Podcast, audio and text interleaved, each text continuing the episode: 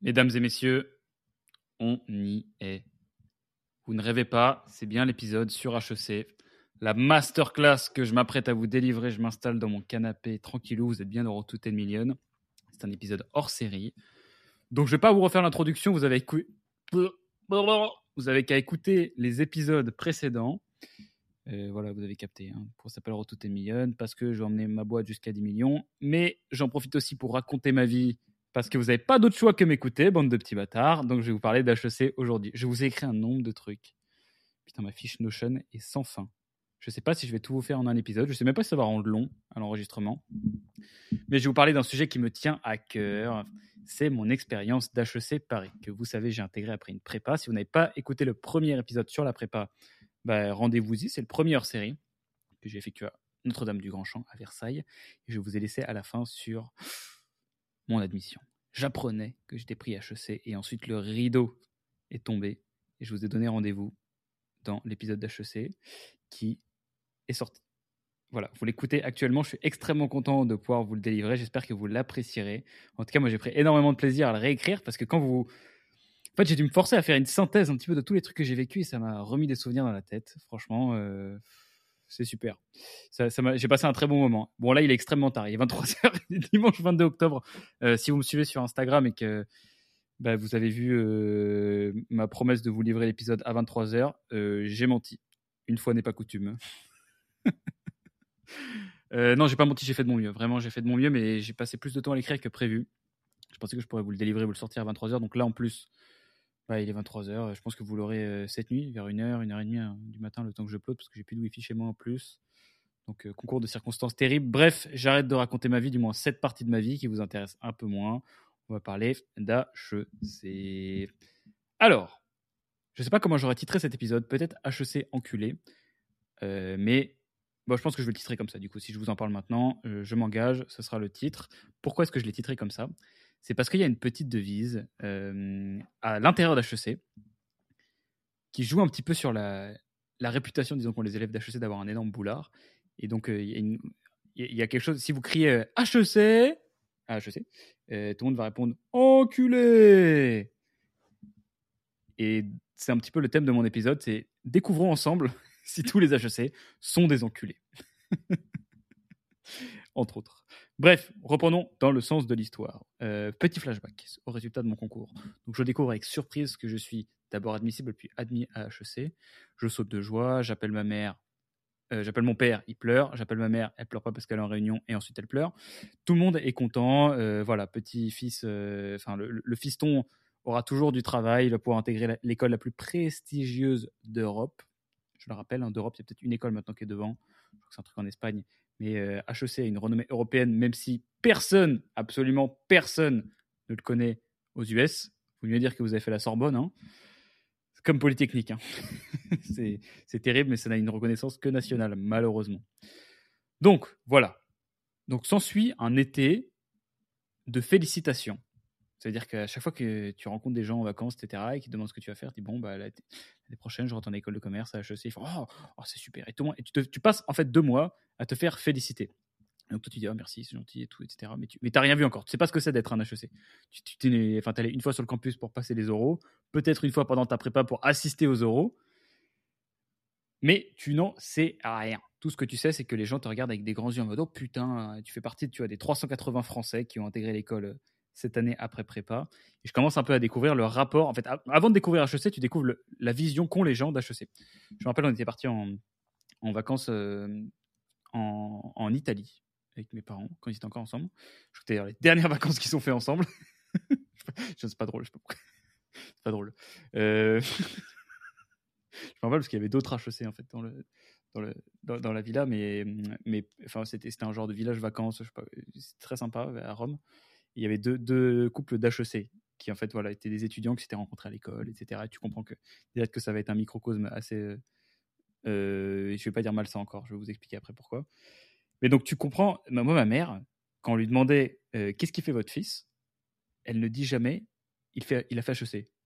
Elle dit toujours bon bah là il sort de prépa, il, il intègre une école de commerce comme si elle avait honte. Bon, après, c'est peut-être spécifique à ma mère. Ma mère, elle, a toujours euh, préféré cacher son succès, etc. Elle, elle a fait les decks. Et elle détestait parler du fait qu'elle ait fait une bonne école de commerce. Parce qu'ils disent les gens, ils te jugent. Voilà, faut pas trop dire que tu es bon en France, sinon les gens, ils te, ils te jalousent. Euh, bon, ne t'inquiète pas, maman. J'ai bien appris tes apprentissages, mais maintenant, je m'en bats les couilles. Donc voilà, j'ai fait HEC et je vous encule. Donc, tu commences à découvrir qu'il y a à la fois une petite admiration et un certain complexe envers euh, cette école dont on connaît le nom, mais pas forcément ce qui se passe à l'intérieur. Et c'est assez euh, impressionnant de voir à quel point il y a très très peu de contenu qui est disponible sur Internet sur HEC. Enfin, du moins du contenu qui n'a pas été publié par HEC, à part des conférences, etc. Et je me rappelle que c'est pour ça notamment que ma première vidéo, qui était s'appelait genre 24 heures dans la vie d'un entrepreneur à HEC, eh bien, avait pas mal marché. C'est parce que derrière, la vitrine, il n'y a rien. Et c'est aussi pour ça que la seconde vidéo que j'ai faite sur HEC, dans laquelle je donnais un petit peu tous les, tous les détails, il y a, je crois que je l'ai sorti il y a un an et demi, c'est l'une des vidéos les plus vues de ma chaîne. Je donnais un peu les détails de ma scolarité, de ce qui se passait derrière le, le rideau, et a, extrêmement bien fonctionné, et ça fascine un petit peu les gens. Parce qu'ils se disent, ah putain, c'est ça. Mais en fait, bon, euh, les amis, je spoiler, c'est pas si différent qu'une école de commerce classique. Mais il se passe quand même quelque chose, enfin, des choses assez sympathiques. Donc prenons les choses par le démarrage. Donc avant même de rentrer à HEC et d'arriver sur le campus, vous commenciez à l'époque avec en option un stage militaire. J'espère qu'il a toujours lieu, je ne suis pas sûr. Ce, stage, ce stage, pardon, il a lieu à Saint-Cyr. Alors Saint-Cyr, Couette-Quidan. C'est, euh, alors j'ai aucune idée d'où c'est en France, mais en tout cas c'est sur une base militaire dans laquelle bon voilà tout le monde est en etc. Donc en même temps que tu découvres le milieu militaire, tu découvres bah, tes camarades de promotion. Euh, tu connais absolument personne parce que moi j'avais aucun de mes potes de prépa qui était parti faire ce stage. Euh, et euh, ce stage est là pour une bonne euh, raison. Il dure cinq jours. C'est rapprocher les équipes et leur faire vivre des trucs intenses. Et il faut dire que ça fonctionne. Donc tu es affecté par petits groupes, une douzaine de personnes que tu vas voir matin, midi, soir, nuit, goûter, etc. pendant pendant cinq jours. Tu dors dans des tentes et une partie. Mais bon, tu as quand même des nuits que tu passes en dur. Hein, mais c'est assez intense, surtout pour toi qui sors de tes petites vacances où tu fait que te mettre des tôles pour fêter le fait d'avoir eu ton école. Tu passes quand même un excellent été. Et là, tu te retrouves euh, à te faire réveiller à la grenade à plâtre au milieu de la nuit, sortir, euh, tu comprends rien, tu as la tête dans le cul, il fait froid, tu, tu comprends rien, parce que c'est que de la forêt, hein, euh, Côte Quidan, horrible. ils te font bouffer les putains de rations dégueulasses, là, les trucs de monter des réchauds, bouffer des bars. tu sais, tu aurais pu t'en servir pour construire une baraque aussi, tellement c'est dur et c'est sec, c'est immonde je me rappelle, je sais, pas, sais pas pourquoi il y a des épreuves qui m'ont marqué. Il n'y a pas que des épreuves physiques, mais il y a une épreuve physique, c'est qu'il fallait construire un putain de brancard. Tu prends deux pauvres bouts de bois, une toile, tu l'accroches, etc.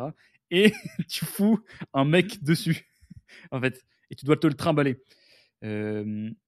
Évidemment, donc moi j'ai eu de la chance, j'étais grand, donc j'ai pas pu aller sur le brancard parce que tu dois le manipuler entre des putains de troncs d'arbres.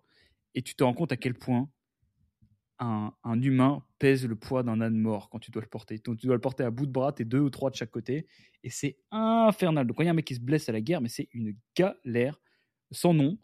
Et donc tu découvres progressivement ce que ça veut dire, euh, enfin, un peu le programme des militaires. Tu es encadré par des sous-lieutenants, je crois, donc des gens qui ont fait la prépa Saint-Cyr et qui sont euh, qui, bon, qui l'ont réussi et qui, euh, commencent leurs études et qui, qui, prennent un malin plaisir à maltraiter du pauvre HEC tout prépubère, fragile, qui connaît rien à la vie. Donc voilà, il y a plein d'épreuves et puis tu commences un peu à avoir des trucs. Tu sais, tu, tu te connais pas trop, donc c'est un petit peu comme euh, quand tu arrives dans une nouvelle classe à la rentrée. Tu sais pas qui est stylé, euh, qui euh, voilà, qui est la fille la plus jolie, le mec le plus stylé. et donc il y a quelques petites épreuves qui commencent un peu à te, à te faire prendre conscience de ça, notamment le concours de traction avec des militaires. Et donc il y a toujours un queumé trop fort qui, qui, qui bute le, enfin, voilà, qui est plus fort que le que le militaire et qui voilà, et qui tout le monde le regarde. Putain, lui, il fait plein de tractions et tout. donc c'est un peu un avant-goût de ce qui va se passer sur le campus euh, quelques semaines plus tard. Euh, et, voilà, donc j'en garde un souvenir assez euh, intense et surprenant, mais assez bon. disons assez hétérogène dans l'expérience que j'en ai eue, puisqu'il y avait des trucs très sympas de, de camaraderie, de découverte de gens, et à la fois des moments un peu terribles. Donc tu marches beaucoup quand tu es militaire, et je me souviens juste d'un moment où ils nous ont fait une marche par surprise. Et il se trouve que moi, j'étais en train de me rendre aux toilettes pour euh, bah, voilà, soyons crus, pour un numéro 2. Je, voilà, ça faisait quelques temps avec les rations, etc. C'était pas bien passé. J'avais mal au bide. Et ils nous ont fait partir pour une marche surprise qui a duré 3 heures. Et comment vous expliquer que tu peux pas t'arrêter chier? Tu peux pas marcher avec les militaires. Donc je sais pas pourquoi je, je vous parle de ça, mais ça m'a marqué parce que c'était un calvaire. J'étais souffrance dès les 100 premiers mètres. Donc imaginez 3 heures trois heures horribles. Horribles à, souffrir. Donc c'était un des moments très très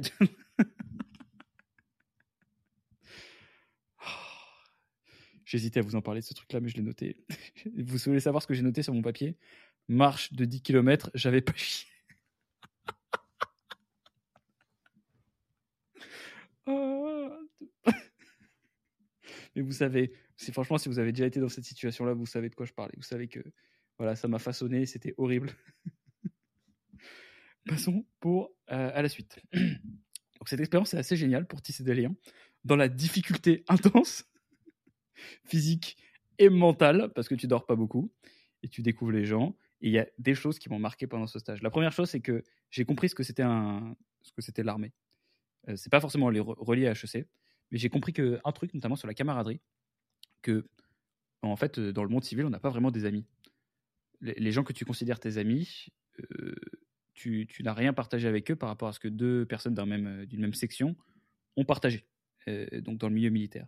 Et ça, je m'en suis rendu compte, je sais pas pourquoi ça m'a choqué, parce que même pendant ces cinq jours, comme tu es un peu en immersion et que tu, quand tu retournes dans le monde normal, tu te dis que tu as, vécu une parenthèse dans, laquelle en fait ces gens vivent toute l'année. Donc je, pense que c'est pas réplicable. La camaraderie que tu, as avec quelqu'un quand tu partages une épreuve physique, quand tu dois aller le rescue, etc. Et encore, c'était que des entraînements, mais quand tu es déployé avec quelqu'un, tu gardes des liens à vie en fait. Euh, donc c'est la première chose qui m'avait marqué. La seconde chose, c'était une question qui avait été posée, je crois, le soir près d'un feu. C'était, il y avait quelqu'un qui leur avait demandé, c'est, qui leur demandé, est-ce qu'ils, euh, étaient prêts à mourir pour la France? Et je me rappelle qu'il il avait répondu quelque chose qui m'avait marqué. Il m'avait dit qu'aucun militaire ne meurt pour la France en fait, la seule chose pour laquelle tu es prêt à te sacrifier, c'est ton camarade. Et j'avais trouvé ça sublime. Et très. Euh, enfin, voilà, c'est une misconception ce que j'avais sur l'armée qui, a été détruite. Tu meurs pas pour la patrie, tu, tu te donnes pour. Euh, il y a évidemment une grande partie de patriotisme, mais c'est surtout pour la camaraderie que l'armée produit et qui est incomparable avec ce que, les, les liens qu'on peut avoir nous dans le monde civil. Donc ça, c'est pour la, leçon un petit peu sur, le, sur les, le milieu militaire. Mais il y a aussi des choses qui m'ont marqué, qui ont été proférées par des lieutenants, qui en fait, c'est très intéressant, euh, parce que le fait, le milieu militaire, c'est un milieu sur lequel tu n'as pas d'autre choix que de ne pas performer. Ça veut dire, si tu sais pas faire des pompes, si tu sais pas courir, il va pas y avoir quelqu'un qui va te dire, oh, c'est pas grave, écoute, tu sais quoi, fais le parcours euh, euh, fragile qui n'ont pas de souffle. Ils vont dire, ferme ta gueule, en fait, tu vas t'entraîner, parce que si jamais on est ensemble sur un champ de bataille, ça va pas me faire rire ton affaire. Donc du coup, il n'y a aucune sympathie. Et quand tu. En fait, avec les gens faibles. c'est très. Et, tout le monde est faible. Hein. Tous les HEC sont des gros faiblards par rapport au lieutenant. Et tu le comprends assez vite. Et notamment, il te ce qui fait qu'il te donne beaucoup de leçons de vie, en fait, sur euh, qu'ils ont dû apprendre eux à la dure. Et notamment une, je me rappelle d'un moment, la dernière, une des dernières épreuves qu'on avait dans le groupe, c'était porter un putain de tronc d'arbre. Un truc, mais super lourd et on le portait et c'était le dernier jour tout le monde avait mal aux pieds. Tu as tes putains de godasses évidemment t'as pas ramené des chaussures de marche parce que t'es un fils de pute qui, a, qui, qui, n'a pas ce genre de matériel et qui a sous-estimé ce stage qui, est, voilà mon cas ce qu'il était du moins à l'époque. Et euh, il y a une meuf qui s'appelle Elisabeth je me souviens. Tout le monde l'appelait Babette. Euh, elle arrêtait pas de se plaindre. Pendant les cinq jours elle a fait que se plaindre. Et pourquoi je déteste ça? C'est parce que elle disait j'ai mal, euh, je suis fatigué, quand est-ce qu'on a, etc. Alors que tout le monde avait mal, tout le monde était fatigué, tout le monde avait envie que ça se termine. Mais il n'y a que elle couvrait sa putain de gueule. Et à un moment, il lui a dit un truc, il lui a dit ferme ta gueule. Un, sublime ferme ta gueule. Et il lui a expliqué derrière ce qu'était qu'une parole parasite. Une parole parasite, c'est une plainte qui ne donne lieu à aucune action. Il disait quand tu, quand tu commences à te plaindre dans le groupe, tu fais ta petite égoïste. Tu crois que tu es la seule qui a mal et tout ce que tu fais, c'est diminuer le moral des troupes. Tout le monde a mal. Donc, c'est. En fait, finalement, porte le truc, arrive plus vite à l'arrivée. Dans tous les cas, tu vas devoir le porter, le, machin. Et j'avais trouvé ça trop stylé sur la notion euh, d'ownership. Et je le raconte d'ailleurs beaucoup en fait aux gens qui rejoignent Kodak. Dans le premier call down warning, quand je leur présente la culture, on a marqué own it dedans. Et je prends cet exemple, toujours pour expliquer que pourquoi est-ce que la, plainte n'est pas forcément une excellente, euh, voilà, une excellente mentalité. Et que c'est un lieutenant qui me l'a appris. Donc voilà, euh, ce stage à Saint-Cyr est, fort en, chocolat. et un autre moment marquant, c'est qu'à la fin, ils te font faire une petite cérémonie de, lever du drapeau. Tu te réveilles très tôt, il y a des chants, etc. C'est assez, euh, euh, c'est beau, c'est assez solennel, etc. Et tu, respectes beaucoup. Enfin, personne ne fait le malin dans ce truc-là. Et je me rappelle qu'au micro, ils disent, ils disent pour la première fois, section HEC, avancez-vous. tu dois t'avancer. Et en fait, on t'a jamais appelé avant HEC. Tu n'as jamais réalisé que tu faisais partie d'HEC. Et je sais pas, il y a un truc qui est descendu en moi en mode, ok, ah ouais, d'accord, là, là c'est bon, je suis, je, je, fais vraiment partie de cette école. Et tu sens que ça va être pour toute ta vie. Si tu fais pas le con et que tu arrives à avoir ton diplôme. Et tu captes un petit peu que tu fais partie d'un groupe de personnes et qu'on va te mettre cette étiquette-là jusqu'à la fin de ta vie, pour le meilleur et pour le pire. Et j'avais trouvé ça très, très puissant.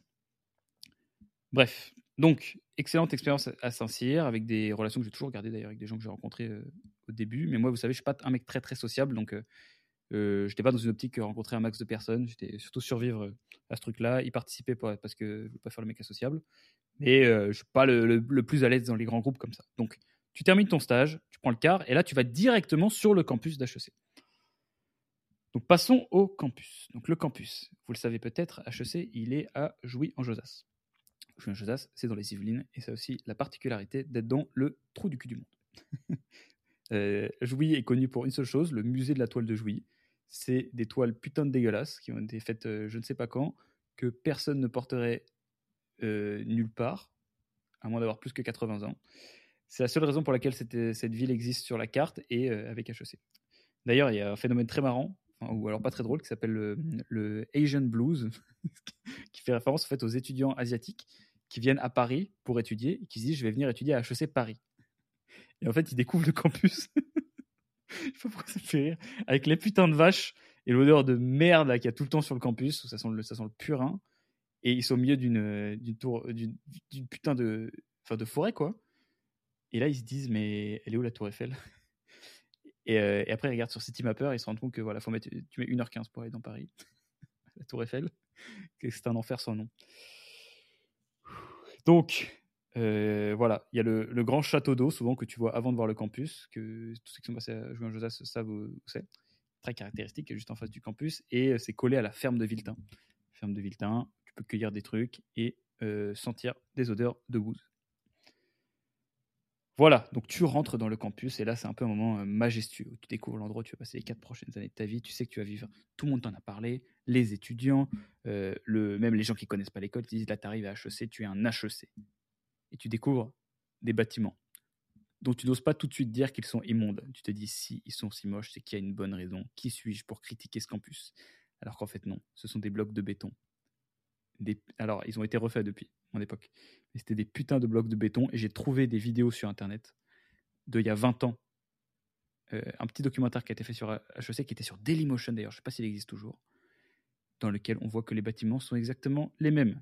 Ils ne les ont pas changés depuis 20 ans. Et je crois qu'ils les ont changés, je crois, l'année après que je suis parti.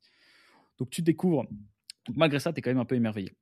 Et tu as trop hâte de découvrir le campus. Donc tu commences à faire un petit tour et tu te rends compte que euh, ils ont essayé de le faire à l'américaine avec un endroit pour le sport, euh, le bâtiment des études, les résidences, etc. Avec un, il y a quand même un très grand espace. Donc le campus d'HEC est relativement grand. Bon, évidemment pas au niveau des campus américains, qui sont quasiment des villes.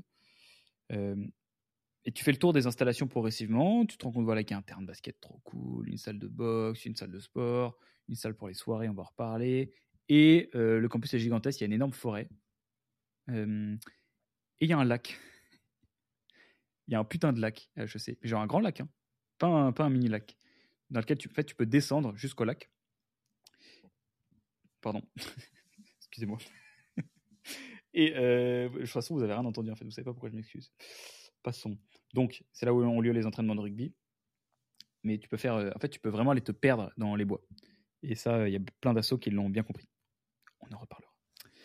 Voilà, donc tu fais le tour de l'installation, c'est super. Euh, voilà, et puis ensuite tu découvres où est-ce que tu vas dormir. Et donc là, tu découvres un truc qui n'existe plus aujourd'hui à HEC, mais qui a été longtemps caractéristique de ça, c'est les codouches. Les vrais connaissent les codouches. Qu'est-ce qu'une codouche? Ce sont deux chambres collées qui partagent une douche. Elles ont la spécificité de ne communiquer entre elles que par la douche. Quel est l'architecte mort qui a eu cette idée. C'est vraiment une enculerie pour facturer deux loyers, je pense, à, des étudiants. Euh, et, en fait, n'avoir installé qu'une seule douche. Ce qui est, euh, voilà, sanitairement parlant, euh, assez sale, puisqu'en fait, tu traverses aussi par la douche, donc tu t'es sans arrêt. c'est comme un passage, quoi. Donc, tu vas aller voir ton, co-douche, parce que du coup, c'est aussi le nom de, ton coloc. Ça s'appelle pas un coloc, ça s'appelle un co-douche. bah, tu es obligé de passer par sa douche. parfois, tu as des surprises. Euh, à savoir lui à poil. Très simplement, si t'as jamais vu ton codouche à poil, c'est que t'as pas, t'as pas vécu dans une codouche. Je crois que ça n'existe plus maintenant, ils les ont butés, c'est que des, chambres euh, plus clean maintenant. Euh, bref, donc je me mets, je m'étais mis avec un pote de prépa qui s'appelle Robin et que j'embrasse d'ailleurs s'il écoute cet épisode. Donc de, Notre-Dame du Grand Champ, t'as à peu près une quinzaine d'étudiants, je crois, de ma classe qui avaient, ou 12, qui avaient intégré HEC. Donc j'étais pas tout seul, mais on était loin d'être la prépa la plus représentée hein, par rapport Henri IV, Louis le Grand, Ginette, IPSUP, etc., qui sont les, gros fournisseurs d'étudiants. Donc dans cette codouche, euh, elle fait, euh, je pense, 10 mètres carrés, 12 mètres carrés. Il y a un pieu, un bureau qui date euh, de la guerre mondiale, euh, mais une petite terrasse. Très sympathique. Qui sert à rien, concrètement, à part peut-être à étendre ton linge. Mais, mais bon, les étudiants font pas de lessive. hein. Il y a une laverie en bas des bâtiments, donc tu peux en fait plus ou moins vivre dans ce bâtiment sans trop en sortir, sauf pour aller manger, dans lequel tu te rends au rue, euh, restaurant universitaire. Tu payes avec ta carte un steak à 3,20€. C'est un prix euh, relativement abordable. je sais pas pourquoi je vous en parle, on s'en bat les couilles. c'est une cantine, quoi. Mais parce qu'il n'y a pas de cuisine, en fait, dans les codouches. Il y a juste euh, un évier pour vomir quand tu rentres de soirée et une douche pour te nettoyer quand tu as du vomi sur toi. Donc voilà, tout ce dont tu as besoin pour fonctionner en tant qu'étudiant normal. Ça- Voilà, t'as pas de frigo, hein, donc faut t'acheter un frigo si jamais tu veux mettre de la bouffe.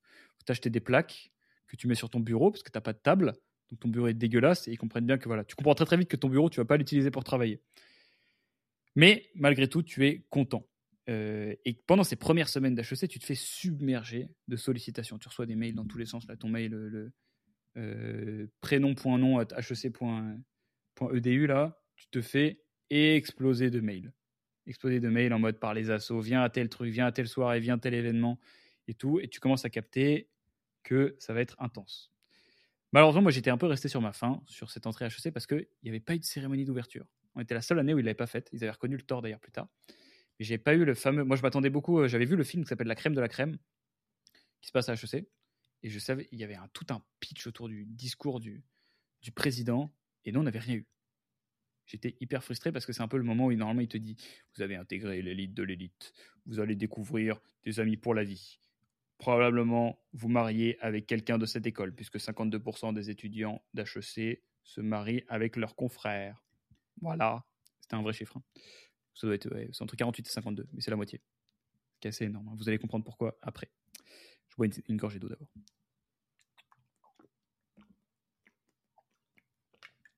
Donc, pas de cérémonie d'ouverture, pas grave. On s'engage quand même dans cette scolarité dont j'attends beaucoup. Je découvre progressivement le fonctionnement du campus. Le premier élément auquel je suis confronté, ce sont les fameuses assos. Donc, une asso est un regroupement d'étudiants mené souvent par un président, parfois un vice-président et quelques rôles. Il y a un bureau des associations, pour chaque association, pardon, qui a la responsabilité d'organiser les choses et des membres. Les places sont limitées. Donc, tout le monde ne peut pas intégrer chaque asso. Pendant les premières semaines, ont lieu des apéros de recrutement. Donc, en gros, tu te mets une caisse avec les gens de l'asso, ils décident si t'es cool ou si t'es pas cool. Si t'es cool, ils te prennent. Si t'es pas cool, ils t'envoient chier. C'est très simple. Moi, j'en ai fait quelques-uns. J'ai fait l'apéro pour le ski club, où je suis reparti très très vite. En fait, je fais le mec, mais à l'époque, j'étais pas du tout. euh, J'avais aucune euh, confiance dans mes opinions. J'avais vraiment très très envie de m'intégrer, quitte à euh, faire le mouton, hein, et faire les trucs qu'il fallait faire pour s'intégrer sur le campus. Donc, ski club, j'y vais, je capte que que c'est pas mon délire. c'est une association de ski. Euh, ils ont pas l'air de faire trop de ski, alors une fois par an. Euh, c'est plus un regroupement de gens euh, qui, qui veulent être un peu cool. Ensuite, je fais un autre apéro pour lequel j'ai pas été pris. donc, je suis pas pris dans cet assaut.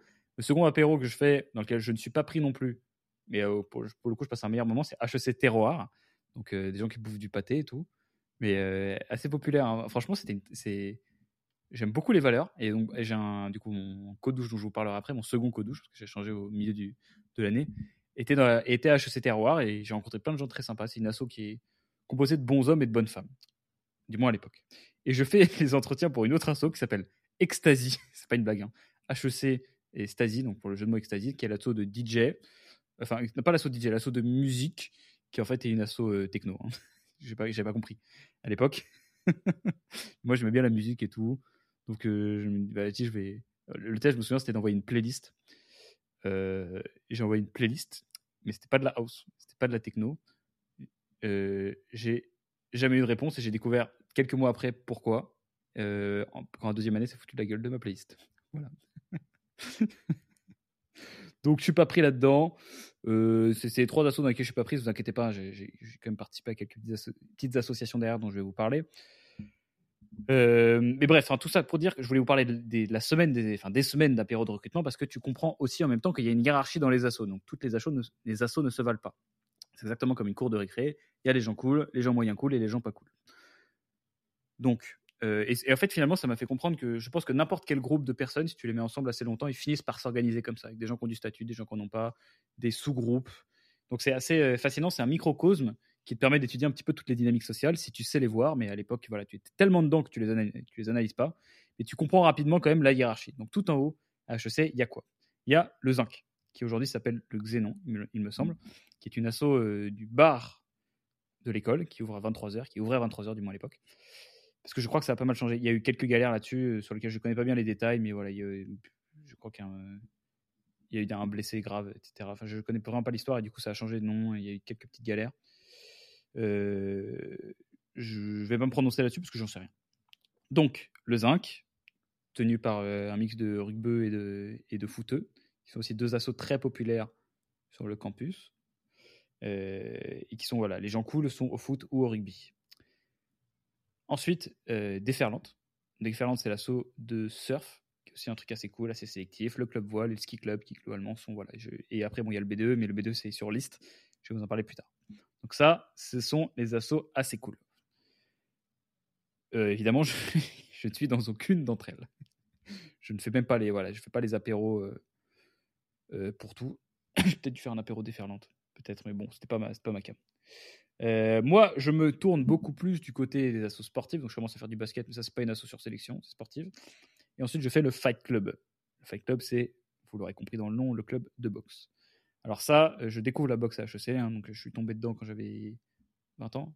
J'ai intégré HEC quand j'avais 18 ans. Donc, à 19 ans. Je pense à 19 ans, j'ai commencé les sports de combat. Euh, et là, moi, moi j'ai un coup de cœur pour, la bagarre. Et j'y découvre des, valeurs que j'aime beaucoup. J'apprends un peu à me, à me, castagner. Ça me servira pour, euh, pour les soirées. On verra après. Euh, et je me souviens que cette asso était très marrante parce qu'il y a vraiment une grosse emphase qui était mise sur l'intronisation. Donc, tu t'entraînes, tu t'entraînes. À un moment, il y a un, truc qui s'appelle la semaine d'intro. Donc, c'est pour euh, obtenir ou pas le pull de l'assaut. Donc, c'est des épreuves c'est une semaine qui est très physique. il y a des épreuves où faire 30 minutes en gainage sur du gravier. Hein.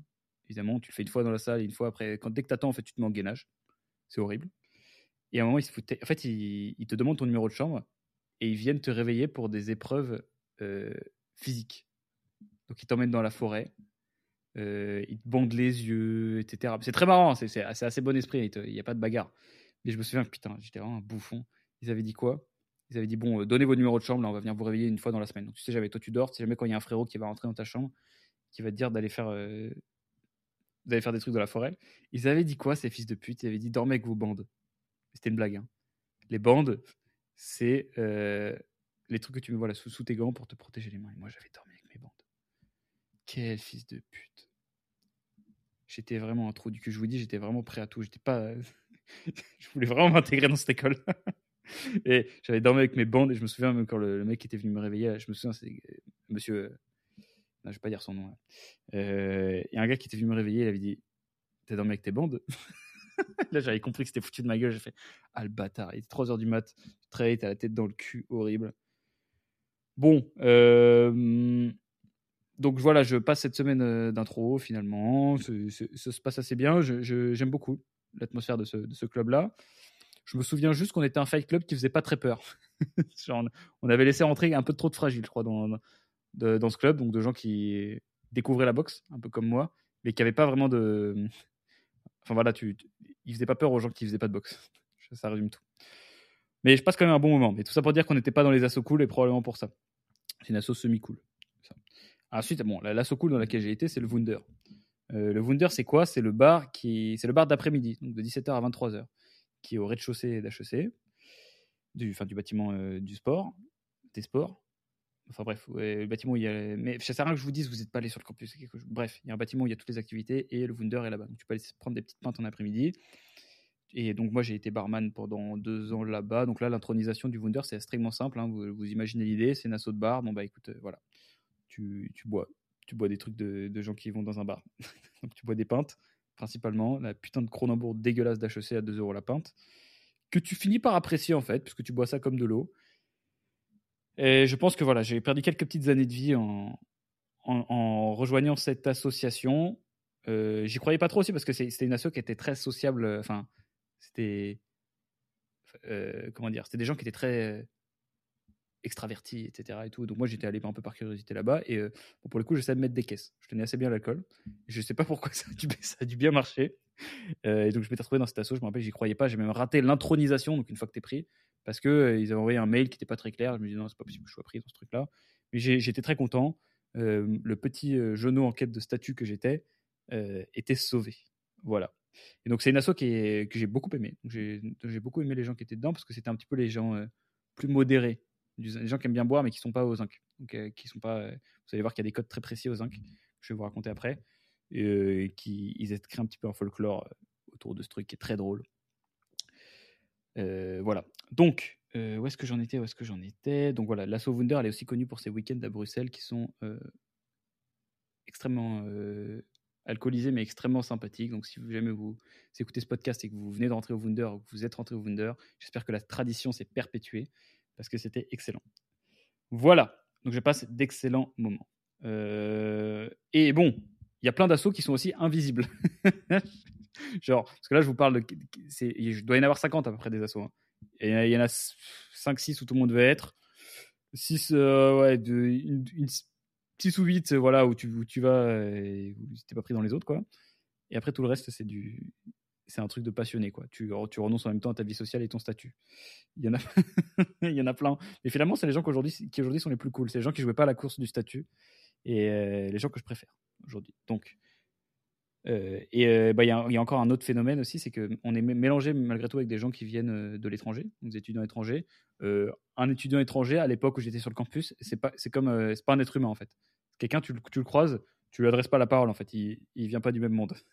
Donc c'est assez, assez difficile en fait l'atmosphère en- envers les étudiants étrangers. Et bah, c'est pour ça que si tu veux éclater ton statut, tu vas dans la- l'asso qui s'appelle IS, International Student, où je connais pas une personne euh, qui, est, qui était cool à l'époque, qui était dans cet assaut. Euh, alors, je le répète évidemment, plein de gens qui sont aujourd'hui très sympas et qui ont sûrement très bien fait de ne pas rentrer dans cette course-là ridicule. Quand on la regarde avec le recul, mais à l'époque, tu ne comprends pas. Donc voilà. Euh, y a donc, et après, il y a le pire, c'est de ne pas avoir d'assaut. C'est ce qu'on appelle être nobo. Euh, donc nobod, nobody, etc. Donc ça, c'est des choses qui existent vraiment sur les campus. Et donc tout finalement, ce campus n'est qu'une simulation de la vie réelle. Je trouve que c'est ce qu'HEC fait très bien. Je, je pense qu'ils le savent. Euh, qui, tu vois, ils créent des petits groupes. Le but, c'est voilà, de créer des petits groupes très intenses qui vont garder des liens très forts et euh, qui vont s'entraider dans le, dans le business plus tard. Et à la fois, quand même, créer un esprit de promo qui fait que quand tu croises une personne de ta promo, tu l'as vu soit sur le campus, soit en train de beuge dans les chiottes. Et euh, il y a directement un petit climat de complicité qui, qui s'installe. Voilà. Donc, comment parler d'HEC sans parler des soirées, et plus particulièrement des PO, Party of the Week. Je bois encore un peu d'eau. Alors, tous les jeudis, sur le campus d'HEC, en cafette, a lieu la Party of the Week. Euh, c'est un rituel euh, millénaire qui existe depuis des, années et des années. Donc, tu parles à n'importe quel diplômé d'HEC depuis, je sais pas, 1950, il connaît le pot. Et, euh, donc, c'est toutes les semaines déjà, donc c'est une beuverie euh, récurrente que beaucoup d'étudiants d'autres écoles nous envient, parce qu'on est quasiment, en fait, déjà, on est quasiment tous les seuls, enfin, les seuls des, top écoles à habiter tous sur le campus, et ensuite avoir les soirées directement sur le campus.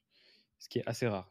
Ça, c'est sans compter les bars. Il y a en plus les soirées au bar que tu peux aller les autres soirs. Donc, en fait, si tu veux, en école de commerce, tu peux te mettre une biture tous les soirs et personne ne va rien te dire. Euh, voilà.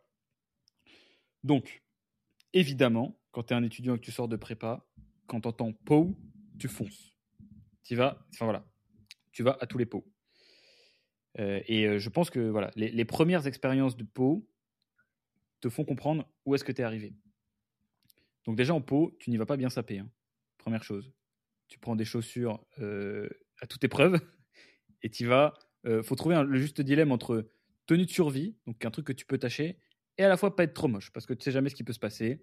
Euh, voilà, c'est comme une soirée, il faut être en représentation, surtout les premières soirées. C'est très marrant de voir les tenues qui se dégradent. Au début, les gens ils arrivent bien sapés, après ils comprennent que tu peux, à tout moment tu peux prendre une bière qui vole, donc faut éviter.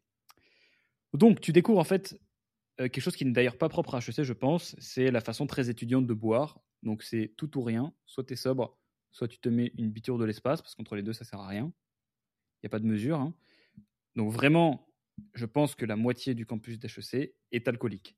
Et 90% des gens qui vont au pot toutes les semaines sont alcooliques. C'est officiel. Il n'y a, pas de, a pas doute là-dessus. Donc c'est tout ou rien. Donc ça fait que tu as. C'est une soirée d'excès. Sachant que nous, en plus, au, pot d'HEC, avant, il y avait la licence pour servir de l'alcool fort. Maintenant, c'est que de la bière. Donc va te mettre une biture à la bière. Euh, c'est horrible. Tu as mal au bide, tu vas pisser tout le temps. Mais c'est un petit peu dans les us et coutumes. Et donc tu vois régulièrement des gens qui se enfin régulièrement des gens, euh, moi je faisais ça aussi, hein, qui prennent des cul de, enfin des, pintes en cul c'était un peu la, c'était un peu la norme. Et il y, a des concours en fait dehors parce qu'il y a une petite terrasse aussi. C'est, assez standard finalement. Voilà, donc euh, il y a de la pinte qui vole, c'est open bar bière, euh, et donc en gros, comme une fois que tu es rentré, tu as autant de bière que tu veux. Une bière, c'est comme une pièce de 1 centime, quoi. Genre, tu, renverses, tu vas en chercher une autre. Donc c'est dégueulasse. voilà, et alors là, laisse tomber, les, les, amis, je vous parle pas des chiottes du pot. Les chiottes du pot, putain. Déjà, il y a la queue. Euh, ça s'embrouille dans la, dans la queue, toujours, parce que ah, ça doule, etc. Le mec, il est bourré et tout. T'as toujours un mec qui doit aller beuge, que tout le monde capte qu'on doit laisser passer, mais qu'on laisse pas passer, donc il vomit un petit peu par terre, etc. C'est dégueulasse. T'as une couche de pisse immonde. Et le pire du pire, c'est que quand tu listes BDE, je, vais vous reparler après parce que j'ai listé BDE, tu dois nettoyer les chiottes.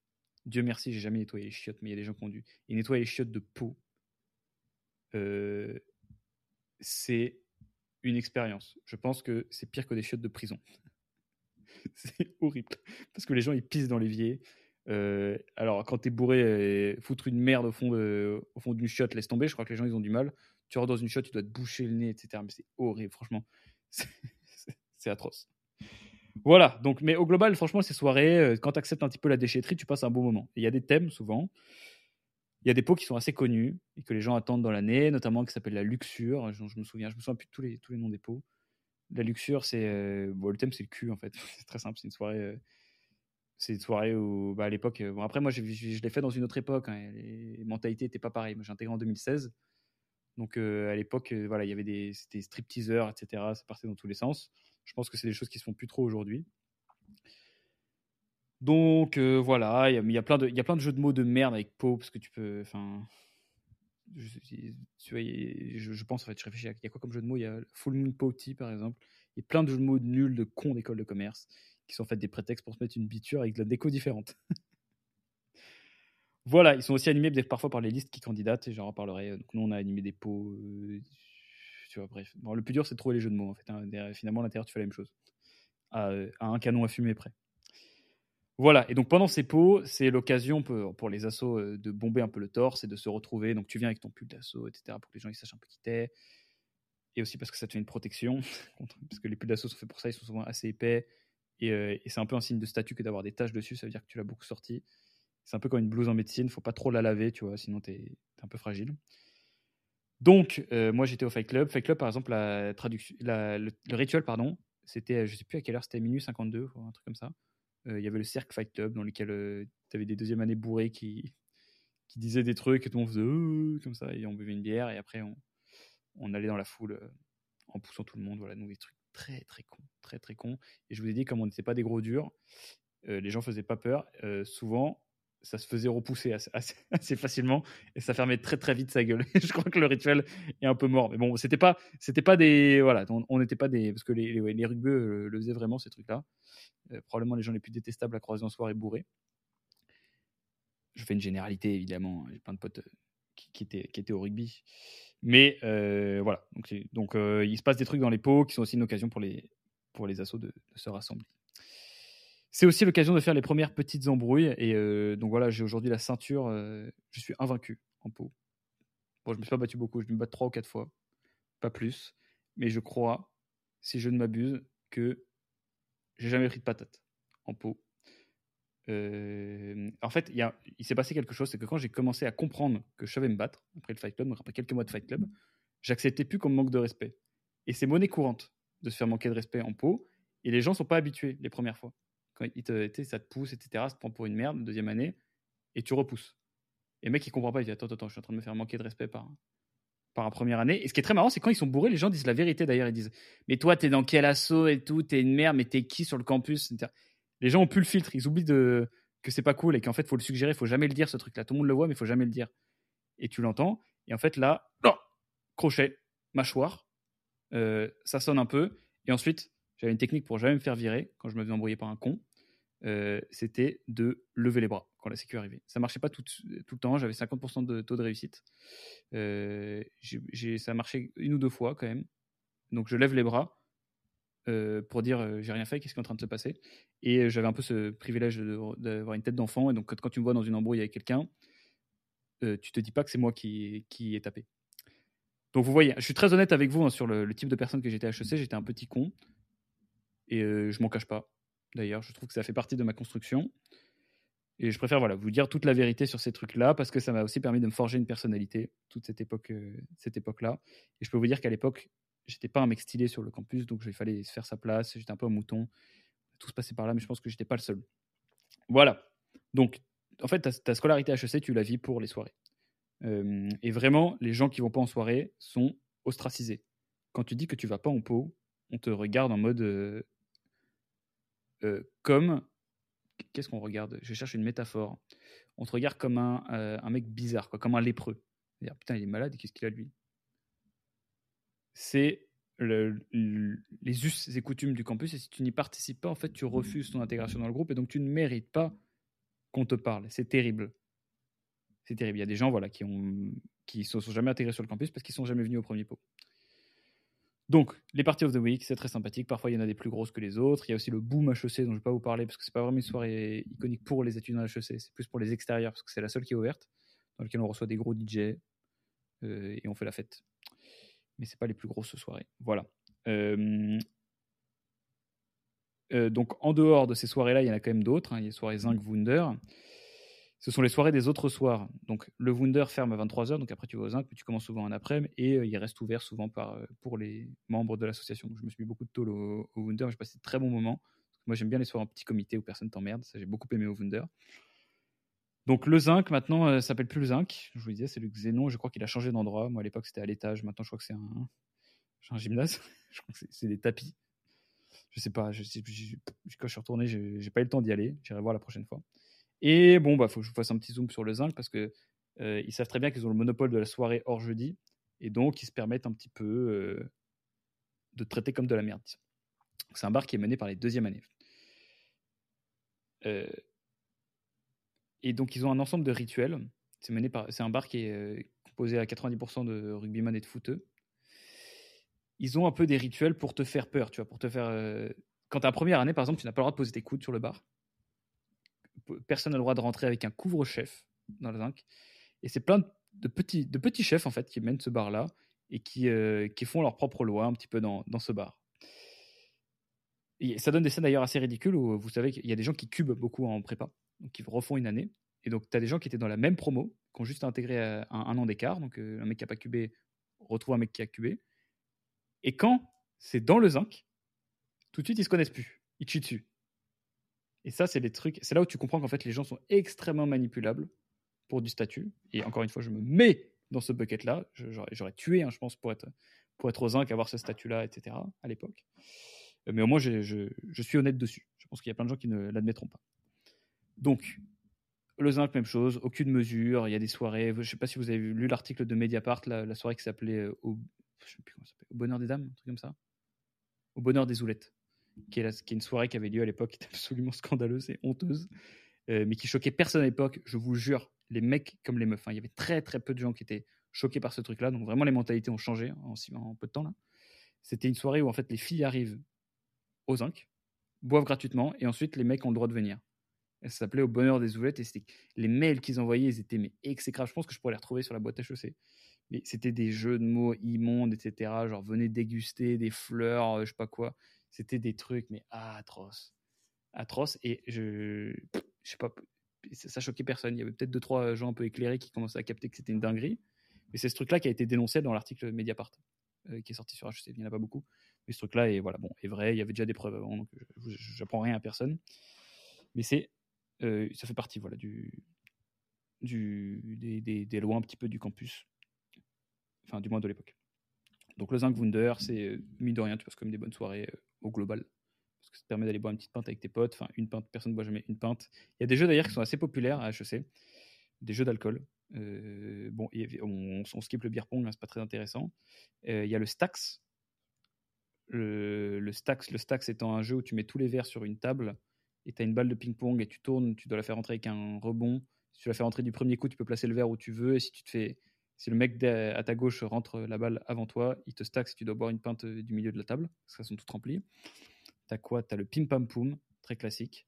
Le chufoutis évidemment, mais c'est ce qui sont des jeux très très populaire là-bas. Je ne sais pas si la, traduction, la tradition a perduré. Et c'est marrant de me rappeler de ça maintenant que je, bois beaucoup moins. J'étais vraiment un, alcoolique à l'époque. Hein. Je pense que tout le monde l'était. Donc voilà, tu découvres un peu. Ça, c'est les premiers instants sur le campus d'HEC. Donc tu découvres les assauts, les pots, euh, et le zinc et le wunder. Voilà. Et après, donc un mois après le démarrage, je crois que c'est ça, tu as le fameux WAY, Week-end d'intégration HEC je vais pas vous faire une énorme partie dessus parce que je vais être honnête, le mien c'était de la merde. Euh, c'était de la merde parce que c'était pas très bien organisé. On était sur dans des bungalows, sur un camping, etc. Je me souviens pas de. Juste qu'ils avaient mis un feu d'artifice, mais qu'en fait c'est un week-end de merde et il y avait un feu d'artifice. C'était là, euh, cool, mais genre, ça aurait pu mettre la, la thune ailleurs. Mais on était content, il y avait de l'alcool, enfin, ça suffisait quoi. Euh, c'était vraiment pas ouf. D'autant plus qu'on sait que l'année juste après la nôtre, il y a eu Caris au Way. Ils ont fait venir un artiste. Nous, c'était de la daube. C'était nul à chier. Euh, je me souviens de pas grand chose, juste de boire euh, du vent en cubi dans des chapiteaux. Pas ouf. Euh, donc, je ne sais pas si j'ai quelque chose à vous raconter sur le Way. Moi, bah, voilà, c'est une beuverie sans nom. tout le monde couche avec tout le monde. C'est c'est un week-end d'intégration, mais ça, pour le coup, je sais pas, je pense que c'est partout pareil. C'est de la, de la dinguerie. En fait, tu fais beaucoup de routes pour finalement pas grand-chose. Je me souviens juste qu'il y avait un car qui était tombé en panne.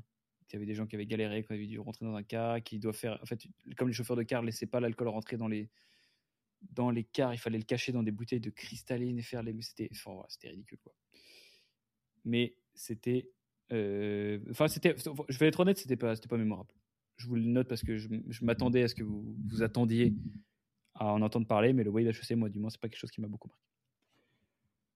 Donc, tu rentres du Way, et là, euh, pendant le Way, tu te rends compte qu'il y, a des frérots qui se baladent, tu vois, avec des, avec des caméras. C'est des gens d'HEC, avec des pulls bizarres, il y a marqué Vidécom dessus. Et ils filment tout, avec des vieux caméscopes à, 3 centimes. Et ensuite, tu comprends pourquoi, deux mois plus tard, quand tu, on te donne rendez-vous, en tout cas toute la promo, en amphithéâtre, dans le Blondeau, donc euh, à son âme, hein, qui a cramé là dans le dans l'incendie euh, récent. Et tu découvres ce qui s'appelle le TVH. TVH, je ne sais pas ce que ça veut dire. Le TVH, c'est un film qui résume euh, les derniers mois qui viennent de s'écouler sur le campus. Je crois qu'il y en a deux ou trois par an. Et euh, comment vous dire que c'est un montage terriblement approximatif. Donc c'est l'assaut vidéo, hein, Vidécom, le recrutement a lieu à la fin de l'année. En fait, il y a un mec souvent qui s'est monté par promo, c'est lui qui monte tout le TVH et les autres, bah, juste ils boivent. en fait, c'est le prétexte de toutes les assos. Hein. Toutes les assos sont juste des réunions d'alcooliques pas du tout anonymes euh, qui ont un prétexte pour boire. donc, à l'époque, du moins, voilà. Donc, c'est quelque chose qui récapitule un petit peu tous les potins euh, avec euh, vidéo à l'appui qui se sont déroulés pendant bah, pendant le, trimestre, quoi, très simplement. Donc à l'époque, nous, il y avait l'administration qui laissait pas mal de marge à l'association pour euh, montrer un petit peu ce qu'ils voulaient. Euh, maintenant, il n'y a plus aucune marge de manœuvre, je crois. C'est mort. Et franchement, tant mieux. Parce que ils filment tout. Ils te filment quand tu vois, es en train de gérer une meuf. Euh, et ben il y a deux frérots qui arrivent et qui déboulent avec un vieux caméscope de merde. Et qui, qui commencent à te poser des questions. Ah ouais, est-ce que vous êtes en train de faire quoi, etc. Mais c'est horrible. Et derrière, tu te fais afficher. Tu n'as absolument aucun droit à l'image. Tu te fais afficher devant 800 personnes parce qu'il y a deux promos toi en train de soit, soit de pécho une meuf, soit en train de beuge, etc. Il y a des gens qui ont pris très très cher, des mecs et des meufs. Sur la dignité, en fait, tu t'en remets jamais quand tu te fais afficher au TVH. C'était assez dur et, franchement, c'est bien que pour le coup que ce truc-là se soit, se soit calmé. Euh, parce que voilà, il y, a beaucoup trop de déchetterie à l'écran. Plein de blagues pas forcément très drôles. Enfin, très c'est, du voyeurisme en fait, hein, très simplement. C'est des blagues qui sont drôles pour euh, ceux qui la regardent, mais pas très drôles quand c'est toi la cible. Et euh, il y a quand même un truc un peu malsain avec ce TVH, c'est que c'est, c'est, comme, euh, c'est comme passer au JT en fait. Donc, à la fois, tu es un petit peu dégoûté, mais tu sais qu'il y a certaines personnes, genre par exemple en vrai, quand tu vois un mec qui est en train de choper une meuf, et, bah, toute la promo voit que c'est un donjon. Et donc finalement, tu espères un petit peu qu'il va y avoir tout moment, des gens vont te voir. Parce que, ah oui, il y a un truc très bizarre hein, sur le campus d'HEC, c'est que il y a un genre de croyance sous-jacente, c'est que être un déchet, c'est cool. Les gens qui boivent beaucoup, en fait, ils gagnent du statut. C'est ça qui est d'ailleurs très très malsain dans tous les environnements étudiants. C'est que les gens sont là, ouais, lui il était bourré, il a fait des dingueries, etc. Et même si tu es un déchet sur le, sur le coup, après un peu tes histoires elles tournent, etc. Et il suffit que tu, tu vois, euh, tu as juste fait des trucs marrants, les gens se disent, ah ouais, lui c'est un pilier de soirée, il est cool, etc c'est une croyance un peu malsaine et c'est marrant de, de, voir que dans chaque groupe social, en fait, il y a une façon de gagner du statut et c'en est une. Euh, je sais. Donc ce, TVH est extrêmement malsain. Euh, et évidemment, personne ne s'en rend compte. Mais c'est marrant parce que quand tu es dans la bulle, tu t'en rends pas compte. Hein. vraiment, de tout ça. Tout ça, tu ne le réalises qu'après. Il y a une spécificité sur ce campus auquel TVH fait bien écho, c'est que tu ne peux absolument rien cacher. Tu ne peux rien, rien, rien cacher. Il n'y a pas assez d'espace sur ce campus. Tout le monde est parqué les uns sur les autres. Tout le monde fait les mêmes trucs. Tout le monde va aux mêmes endroits j'ai vraiment eu des moments où des gens que je connaissais pas m'ont raconté des histoires hyper intimes sur moi que j'avais raconté à une ou deux personnes. Mais genre, de, les gens, je les connaissais pas, tu vois. Ils te, racontent un détail de Ah, mais t'as vu telle meuf, etc. Il s'est passé tel truc, tel truc, tel... Mais tu. Mais. Tu n'absorbes. En fait, là, tu, donc là, tu captes, ok, bon, euh, il va falloir fermer sa gueule. Évidemment, tu la fermes jamais. Et je pense qu'en fait, voilà, si les gens parlent autant de ces trucs-là, c'est parce que c'est la quête de statut. Quand tu connais un peu une rumeur sur quelqu'un, tu sais que, fait comme tu as 380 personnes, tu en parles dans la journée, le soir, tout le monde est au courant. Du matin au soir, tu peux, ta réputation, elle peut être changée. Ce qui est horrible. Voilà, donc ce TVH est absolument euh, sombre. Et je crois qu'il a changé, mais je ne voudrais pas me prononcer sur aujourd'hui. Tout ce que je vous décris, de toute façon, c'est le HEC de 2016 à 2000, alors, disons 2018, même si je suis resté jusqu'à 2021. C'est les deux premières années que j'ai passées sur le campus. Après, bon, je vous expliquerai un peu le déroulement de la, scolarité HEC. Donc vient après, dans l'année, le moment où tu listes pour le BDE. Alors il y a trois listes, enfin trois associations pour lesquelles il faut lister, c'est-à-dire former une liste et gagner une élection. Il y a le, la junior entreprise, qui est au tout début de l'année, le bureau des arts, et enfin la plus importante à la fin, c'est le bureau des élèves, donc le BDE. Donc il y a trois listes qui s'opposent, avec trois thèmes et des jeux de mots absolument approximatifs. Euh, parce que pendant la campagne, du coup, je crois que c'est trois mois de campagne, tu as un thème différent par mois, tu dois changer, faire des pulls, etc.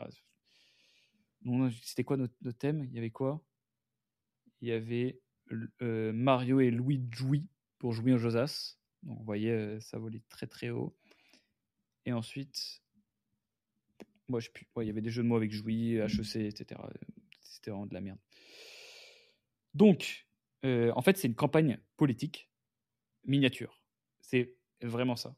Tu as un président, un trésorier. Donc moi, j'étais au pôle soirée. Et donc, je faisais partie de la liste Ayed.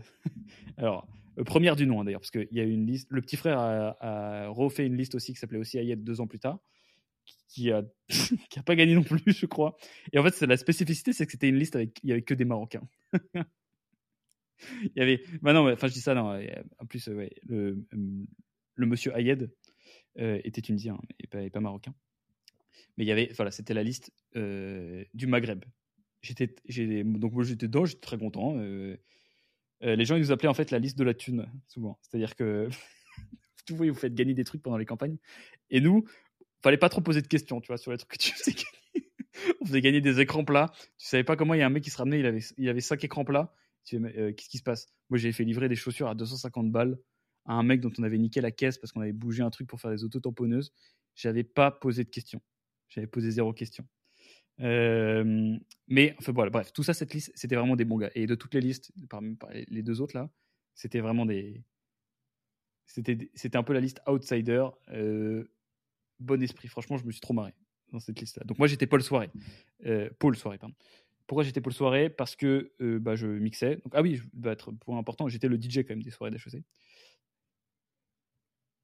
je sais pas si c'est un point important, mais donc bref, je me suis dit, vas-y, c'était quoi? C'est lourd, je vais pouvoir mixer. Moi, j'aimais beaucoup euh, donc, euh, jouer avec mes platines là, je me disais, ça va être l'occasion de mixer à plein de soirées, mettre plein de sons, ça va être cool.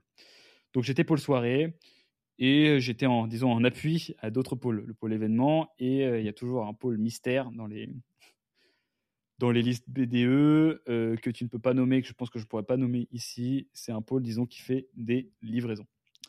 Voilà. Et donc, moi, j'ai des bocaux sur cette partie-là. Euh, et je me souviens avoir beaucoup livré, parce qu'il y a la semaine ski aussi, qui est en plein pendant les, campagnes. Euh, et, donc, moi, j'avais fait. La semaine ski, en fait, comme tout le monde habite au même endroit, c'était à l'Alpe d'Huez, on était tous dans le même bâtiment.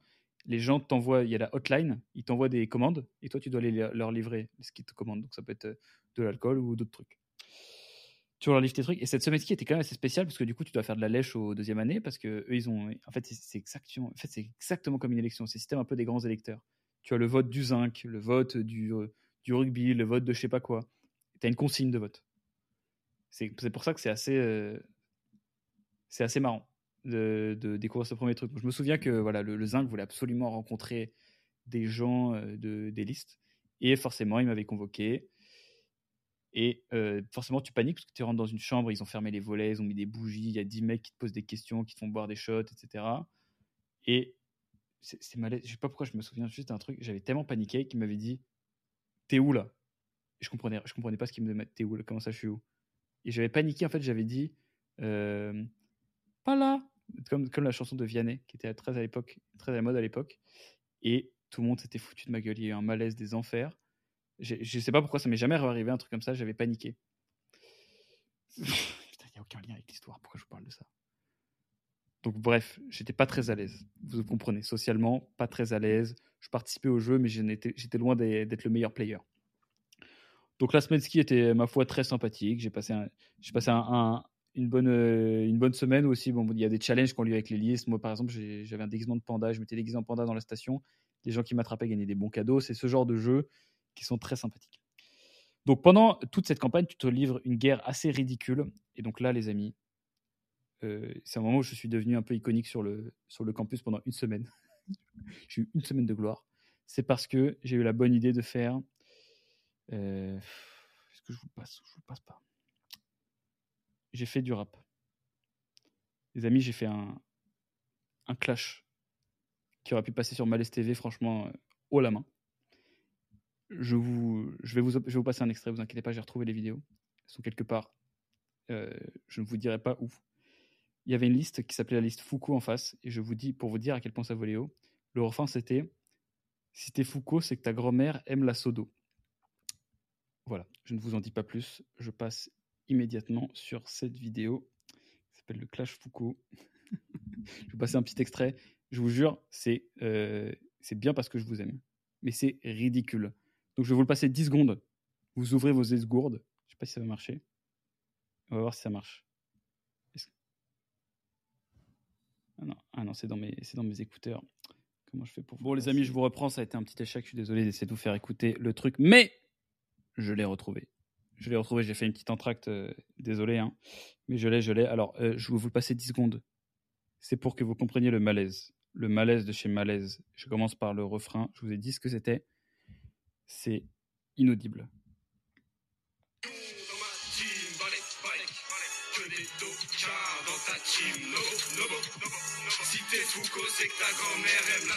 Vous n'avez pas menti, hein?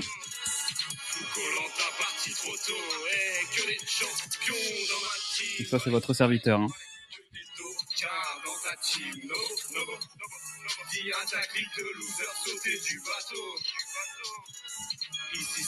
Donc, écoutez le flow après, écoutez. Ok, change de flow pour niquer les mamans. Et dans ta team, il n'y a que des pères dans vos garages. Oui, pour sauver l'accident. Marie, mais pauvre comme ton président. Souma. Bon, voilà, c'est bon, on arrête ce, ce, carnage. Voilà, je vous donne ça en exclusivité. Euh, je suis content d'avoir retrouvé, mais il va disparaître aussitôt pour éviter que ça tourne. Voilà. Donc, tout ça, en plus, on a perdu cette putain de campagne. J'ai pleuré comme une merde. J'ai pleuré comme une merde à la fin. Vraiment la honte. Alors qu'on avait tout donné, je me souviens, parce que je sais pas si vous avez entendu dans la musique, mais un des thèmes de la liste, enfin c'était les Foucault, c'était, euh, je crois que c'était, euh, ouais, c'était Foucault Lanta. Fou Colanta, Colanta, etc. Et il se trouve, il se trouve, ces petits malins, ils ne le savaient pas, mais que, euh, disons que j'ai des relations personnelles avec Denis Brognard. C'est pas vrai du tout. Non, et il se trouve, voilà, mon père travaille chez TF1 et il a fait la course de voiture avec lui, ils sont devenus très potes. Et, il a accepté de faire une petite vidéo à un moment pour dire ouais comment ça vous avez fait des tribus Colanta ça m'en parlait bref c'était très sympa mais ça n'a pas fonctionné pas du tout, tout essayé. Euh, donc en plus, je n'ai pas été repêché parce qu'il y a des gens qui sont cooptés parfois. Donc tu sélectionnes des gens des autres listes, euh, des bons perdants là pour dire tu rejoins l'équipe du gagnant. Pour euh, vraiment que dans ce contexte que tu peux faire ça. C'est comme quand une boîte se fait racheter, ça d'ailleurs, par son concurrent. Bref, donc bah, j'ai pas gagné, j'ai pas été au BDE, mais j'ai quand même bien apprécié cette expérience. il est peut-être le temps maintenant, dans cet épisode de l'HEC, après une heure d'enregistrement, de vous parler des cours. Parce qu'il y a quand même des trucs qui remplissent la journée. Il n'y en a pas beaucoup, mais il y en a. Alors, je vais, ça va être très simple. Les cours, c'est comme le way, je me souviens de rien. J'ai cherché. Hein. J'étais devant mon papier, je me disais, mais qu'est-ce que je peux leur dire sur les cours, etc. Ils sont certainement très bien. J'ai pas beaucoup de points de comparaison. Mais euh, le problème euh, principal, c'est que tu n'es pas là pour ça. Aucun étudiant n'est là pour ça. Sauf les gens qui n'ont pas d'assaut. Et je suis persuadé que l'administration d'HEC le sait. Il y a même une rumeur qui, qui, tournait comme quoi une personne qui avait 4 de GPA, donc qui avait ace toutes les matières, avait été convoquée dans le bureau de l'administration, je ne sais pas si c'est vrai, pour leur dire, mais attends, mais tu es en train de passer à côté de ta scolarité HEC. C'est l'administration qui aurait dit ça. Je ne suis pas sûr que ce soit vrai, mais en tout cas, l'idée est intéressante. C'est-à-dire que je pense qu'ils savent que tu es là pour faire du réseau, plus qu'apprendre des trucs, savent très bien que de toute façon, tu es débrouillard, tu vas te débrouiller, tu pas trop con. Et même si tu n'as pas écouté le cours de putain de supply chain, de financial markets ou de compta analytique, tu risques de pouvoir regarder un, tuto YouTube et trouver les informations dont tu as besoin. Voilà, c'est les trois seuls noms de, de cours dont je me souviens. je cherchais d'autres. Euh, il y a les cours de leadership, etc. Bon, c'est un peu bullshit. Je pense pas que ce soit terriblement meilleur que les autres euh, dans les autres écoles. En revanche, ce qui est meilleur, ce qui est stylé à HEC, c'est que ça attire les, les, les speakers. Donc en gros, dès que tu as des, conférences, tu as des mecs hyper bourrins qui viennent parler. Ils sont très contents de dire qu'ils ont fait un talk à HEC et les étudiants sont très contents de venir voir. Donc on a eu par exemple François Hollande qui est venu, euh, plein, plein de personnes stylées. Mais c'est cool. Voilà, donc tout ce, dont je me souviens pendant les cours, c'est que ceux du vendredi matin étaient très douloureux. Moi, c'était les langues. Euh, j'ai appris à beaucoup signer pour les autres et on consigne pour moi, parce qu'à l'époque, il y avait une feuille de présente je vais être honnête, j'ai pas appris grand chose dont je me resserre aujourd'hui, mais c'est pas pour autant, je le répète, que les cours ne sont pas de qualité. Je pense qu'ils sont même excellents. Euh, il y en a pas beaucoup que j'ai kiffé. Et je regrette honnêtement de ne pas avoir suivi les cours aujourd'hui, pour être 100% honnête. Pas forcément parce que je me dis, ah, j'aurais appris des trucs que j'aurais pas pu apprendre ailleurs, mais parce que c'est con comme move. En fait, moi, j'allais en cours et je regardais des vidéos YouTube beaucoup. Euh, donc des trucs, des trucs qui se regardent bien sur le fond en fait. donc genre des compiles de buts de foot. Donc vraiment une perte de temps. Et en fait, il faut choisir. Soit tu viens en cours, t'écoutes, soit tu viens pas en cours, tu fais autre chose. Mais venir en cours pour regarder des vidéos YouTube, c'est vraiment la perte de temps ultime. Donc, pour ça, je regrette. Mais c'est un petit peu le syndrome du déchet HEC. Hein. C'est-à-dire que tu, tu sais pas, tu sais que tu es là, tu sais qu'après ça va être stylé, tu sais que tu es là pour profiter, que tu es un petit peu euh, errant en fait. Tu attends la soirée d'après. Tu, vas de soirée en soirée. Et tu sais pas trop pourquoi les cours sont là, parce que tu n'arrives pas à te projeter sur ce qui va se passer derrière. Tu es très très loin du monde de l'entreprise quand tu es HEC. Et d'ailleurs, ça, n'importe quelle boîte qui a embauché un HEC en stage de césure euh, le sait. On sait rien faire. Rien faire du tout. Voilà. donc le phénomène du déchet est réel. Je me souviens d'un seul cours qui était bien. C'est le cours de digital. Digital Entrepreneurship, je crois, qui était donné par Arthur Saint-Père, qui est donc le CEO de Doolid, qui est une très belle boîte, et à qui je dois une vocation, pour être honnête. Hein. C'est le seul cours qui m'a intéressé. Je me suis dit, putain, ça, ça, c'est du sale, ça. Ça, ça peut être lourd. Donc euh, voilà, c'est à partir de là que j'ai su que j'avais envie de pousser un peu dans le digital, que je suis parti bon, faire cette expérience de merde dont je vais vous parler d'ailleurs en Australie, mais qui m'a amené jusqu'à Kudak aujourd'hui. Donc je lui dois quand même un petit peu. Euh, bisous Arthur. Donc, tu passes cette première année qui est, super, euh, et tu commences, en fait, tu as de temps en temps des moments où tu sors de l'environnement HEC, tu te rends compte de plusieurs choses. Déjà, la première, c'est que c'est pareil pour toutes les écoles de commerce. À l'EDEC, par exemple, c'est exactement la même chose avec le statut des assos, etc. Sauf qu'il y en a trois globalement qui à l'époque se partageaient le monopole. C'est la course croisière, je crois que la JE et euh, le petit paumé. Ou alors peut-être que c'est à Lyon ça. C'est pas le petit paumé, c'est euh, le, le ch'ti. Voilà. euh, et qui, sont, qui, ont exactement le même fonctionnement, sauf qu'ils n'ont pas le campus en plus. Donc nous, en fait, le truc, c'est que tu, tu ne peux jamais t'extirper du, du théâtre. Tu es coincé dedans. Quand tu rentres chez toi, c'est pas terminé. Et euh, le fait de rentrer chez toi, parfois, ça aide à, sortir. dire, Ah putain, il y a de la vie à côté, etc. Toi, tu es sur le campus tout le temps. Tu n'as aucune raison de sortir, parce qu'en plus, c'est coupé de tout. Tu pas de bagnole. C'est chiant. Moi, j'avais un petit scooter à 50 qui me permettait d'aller filer des cours de maths et, gagner ma vie euh, pour pouvoir payer les, les pizzas aux napolitains, les vrais connaissent. Voilà, donc ça t'isole un petit peu de l'extérieur, ce campus, euh, et ça crée une petite bulle dans laquelle tout est amplifié. Chaque, euh, ça crée des ouragans dans un verre d'eau. L'expression est très à, propos là-dessus. C'est quand t'as pas une asso, t'as l'impression que c'est la fin du monde. T'as l'impression que ta vie elle est finie et tout, que c'est de la merde, t'auras jamais de potes et tout. Et t'y crois vraiment, t'y crois profondément. Je me souviens très bien. Je me souviens très bien avoir eu des moments où, même chose, quand t'as une asso, tu sautes de joie, t'es comme un ouf, ça te refait ta semaine. Euh, alors que c'est minime et tout ça, tu t'en rappelleras plus euh, dans quelques années. Et donc, en parallèle, quand tu sors d'HEC, tu te rends compte, tu commences à découvrir un petit peu le poids du nom HEC. C'est-à-dire que les gens ne te regardent pas pareil, et cette fois-ci, toi, tu sais pourquoi, donc tu as, un petit peu de background d'école, et tu sais qu'ils grossissent le truc. Parce que toi, de tout ce que tu as vécu, tu ne vois aucune raison pour laquelle on devrait te traiter avec respect, si ce n'est que tu as réussi à concours. Enfin, te traiter avec les yeux avec lesquels les gens te regardent quand tu as fait HEC. Et donc, ça crée un peu des boulards pour certaines personnes qui se disent euh, euh, je, je, te suis supérieur car j'ai une bonne note à ce concours euh, à tel jour. Et je me rappelle de, de, scènes assez marrantes. En fait, bon, le principe sur le boulard déjà de base, c'est que je l'avais déjà dit dans la vidéo sur YouTube, tout le campus d'HEC ne l'a pas, mais il y a 1% du campus qui l'a énormément, et ce sont les personnes les plus visibles qui font croire à tout le monde que HEC, c'est une, boîte de gens qui ont la grosse tête. Mais il y a un autre type de boulard, c'est-à-dire les gens qui, qui, font, qui font genre qui sont humbles avec le fait qu'ils ont fait HEC. Euh, notamment les gens, quand tu leur demandes en soirée euh, qu'est-ce qu'ils font, ils te font Ouais, je fais une école de commerce. Tu fais quoi comme école de commerce? Bon, bah, j'ai fait HEC. Mec, enfin. Sachant que les trois personnes qui sont présentées avant, je fais Ouais, moi je suis à l'EM, moi je suis à l'EDEC, etc. Et tout. Enfin, ça, ça c'est les gens qui en fait sont, se sentent. Ils te le disent pas parce qu'ils se sentent profondément supérieurs à toi et pensent que si jamais ils le disent, eh bien tu vas te sentir un petit peu comme une merde et qu'ils n'ont pas besoin d'étaler leur succès devant toi. Et en fait, ils pensent vraiment que ça leur donne une supériorité, ce truc-là que, tu vas les juger, etc. Bref, moi, je m'en bats les couilles de ce truc. Mais euh, je, je, déteste encore plus les gens qui font ça. Encore plus que les gens qui ont le boulard. Parce que ceux qui ont le boulard, il, il, au moins, ils l'acceptent. Il y a quand même un mec, j'ai un pote, j'avais un pote avec qui je parle un peu moins. On était en soirée à un moment, on était en train de parler à des meufs et ça se passait super bien. Euh, et à un moment, je peux le part pisser.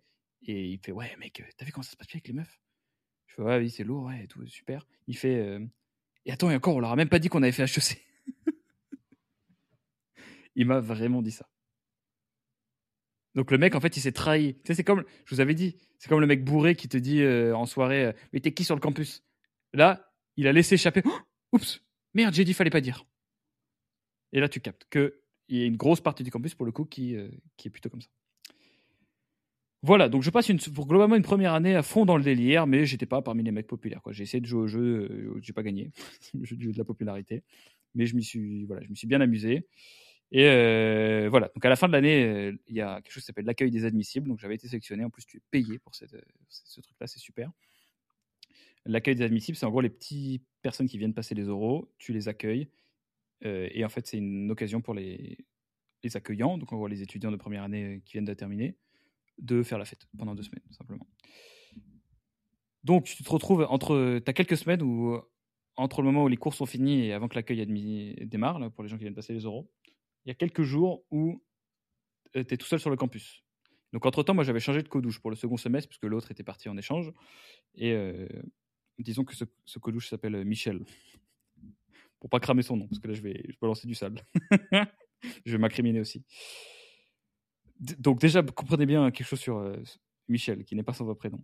Michel, c'est le seul mec d'HEC qui n'a pas le brevet. il vient d'une filière, il a fait ECT, donc il vient d'une filière STMG. Il est brillant, mais il n'a pas le brevet. Il a raté son brevet. il, a, il a cherché derrière. Et c'est un spécimen. Donc un genre d'athlète euh, top 100 France euh, au 800 mètres. Mais un genre de. Enfin, j'ai passé des soirées avec lui, mais un mec euh, impulsif, etc. Mais j'ai des, des, souvenirs incroyables avec euh, Michel, disons. Bref, donc avec cette personne euh, dans la codouche, euh, j'ai atteint le summum de la déchetterie. Je pense que c'était le plus bas du plus bas du plus bas. C'était pendant cet accueil admissible. On avait un rythme de vie absolument éclaté, puisque c'est lui qui m'a d'ailleurs expliqué, il m'a fait aimer le cyclisme. Donc, il était dans les sports d'endurance, etc. Il m'a expliqué un peu comment ça fonctionnait. Et moi, en échange, je lui ai donné l'amour de la NBA, qui a pour caractéristique d'avoir des matchs à 3 h du matin, qu'on regardait assidûment. Donc en gros, finalement, on avait un rythme totalement inversé. C'est-à-dire quand le soleil se lève, c'est le moment où il faut aller dormir. sachant qu'en plus tu t'es peinté, etc. Donc c'est de la merde. et quand on se faisait chier la nuit, on, allait faire des raids. Alors les raids, c'est quoi? Il y a le bâtiment des études à HEC, et en fait c'est un, bâtiment qui est hautement pénétrable. il est fermé, il n'est pas fermé en fait. tu peux, tu, bref, il y avait des endroits à l'époque où tu pouvais rentrer. Je pense que ça a ça a dû être fermé depuis. Donc nous, on avait trouvé des galeries sous HEC, dans de, de, de, sous-sol, etc., qui permettaient d'accéder au bâtiment des études, dans lequel il y a entre autres la cafette. Dans la cafette, il y a quoi? Il y a des panini et des, et, euh, des Powerade. je sais pas pourquoi on avait volé des Powerade qui étaient entreposés euh, dans les couloirs. Je pense que c'est parce qu'elles étaient, euh, étaient périmées. on les avait prises quand même parce qu'on était des clodos là. Et pendant en fait pendant trois semaines, on n'avait bu que du Powerade. parce euh, bref, donc bon, je sais pas si vous vous rendez compte, ça vous paraît, ça vous semble peut-être rien. A un peu Guillaume Le Tug, ah ouais, il va, il va voler des panini. Mais en fait, je pense que si tu te fais cramer euh, la nuit à 2h du mat dans le bâtiment des études, tu sors en fait. HEC te sort. Donc euh, c'était un peu les petites conneries qu'on faisait. J'étais, il fallait se faire. Enfin, bon, il fallait, fallait s'occuper quoi, simplement. Et on, se disait putain, on allait se faire cramer. Il y avait des caméras, etc. On rentrait avec des, les bras remplis de sandwichs et de cookies, de trucs. On dévalisait la cafette. On était des idiots. Donc, cette première année se termine euh, en, bah, en, fanfare et je m'apprête euh, du coup à entamer cette seconde année qui en fait pour moi va pas se passer sur le campus, mais en échange. Et donc cet échange universitaire, euh, ça s'appelle la GEP, donc Global Exchange Programme, qui est en partenariat avec plein d'universités dans le monde, des prestigieuses, d'un peu moins prestigieuses, etc. Et moi j'avais fait le choix d'aller faire mes études à Los Angeles. donc j'ai fait ce qui s'appelle une GEP M1, donc Master 1, parce que la première année, c'est la L3 HEC. Moi, c'est pour ça que j'avais perdu mon codouche la première année, c'est parce que lui faisait une JEP L3 qui partait au second semestre. Il était parti à Boston. Et moi, euh, donc, quand lui revenait, je suis euh, allé à mon tour à Los Angeles. Donc, comment vous récapitulez mon expérience à Los Angeles? Ça a été une période charnière et de ouf pour moi, et pour le coup qui dépasse de loin le cadre d'HEC. Euh, c'est là où j'ai commencé à me, à me scale, à m'auto-scale, personnellement. J'ai découvert la salle de sport. Le premier poids que j'ai soulevé, c'était là-bas.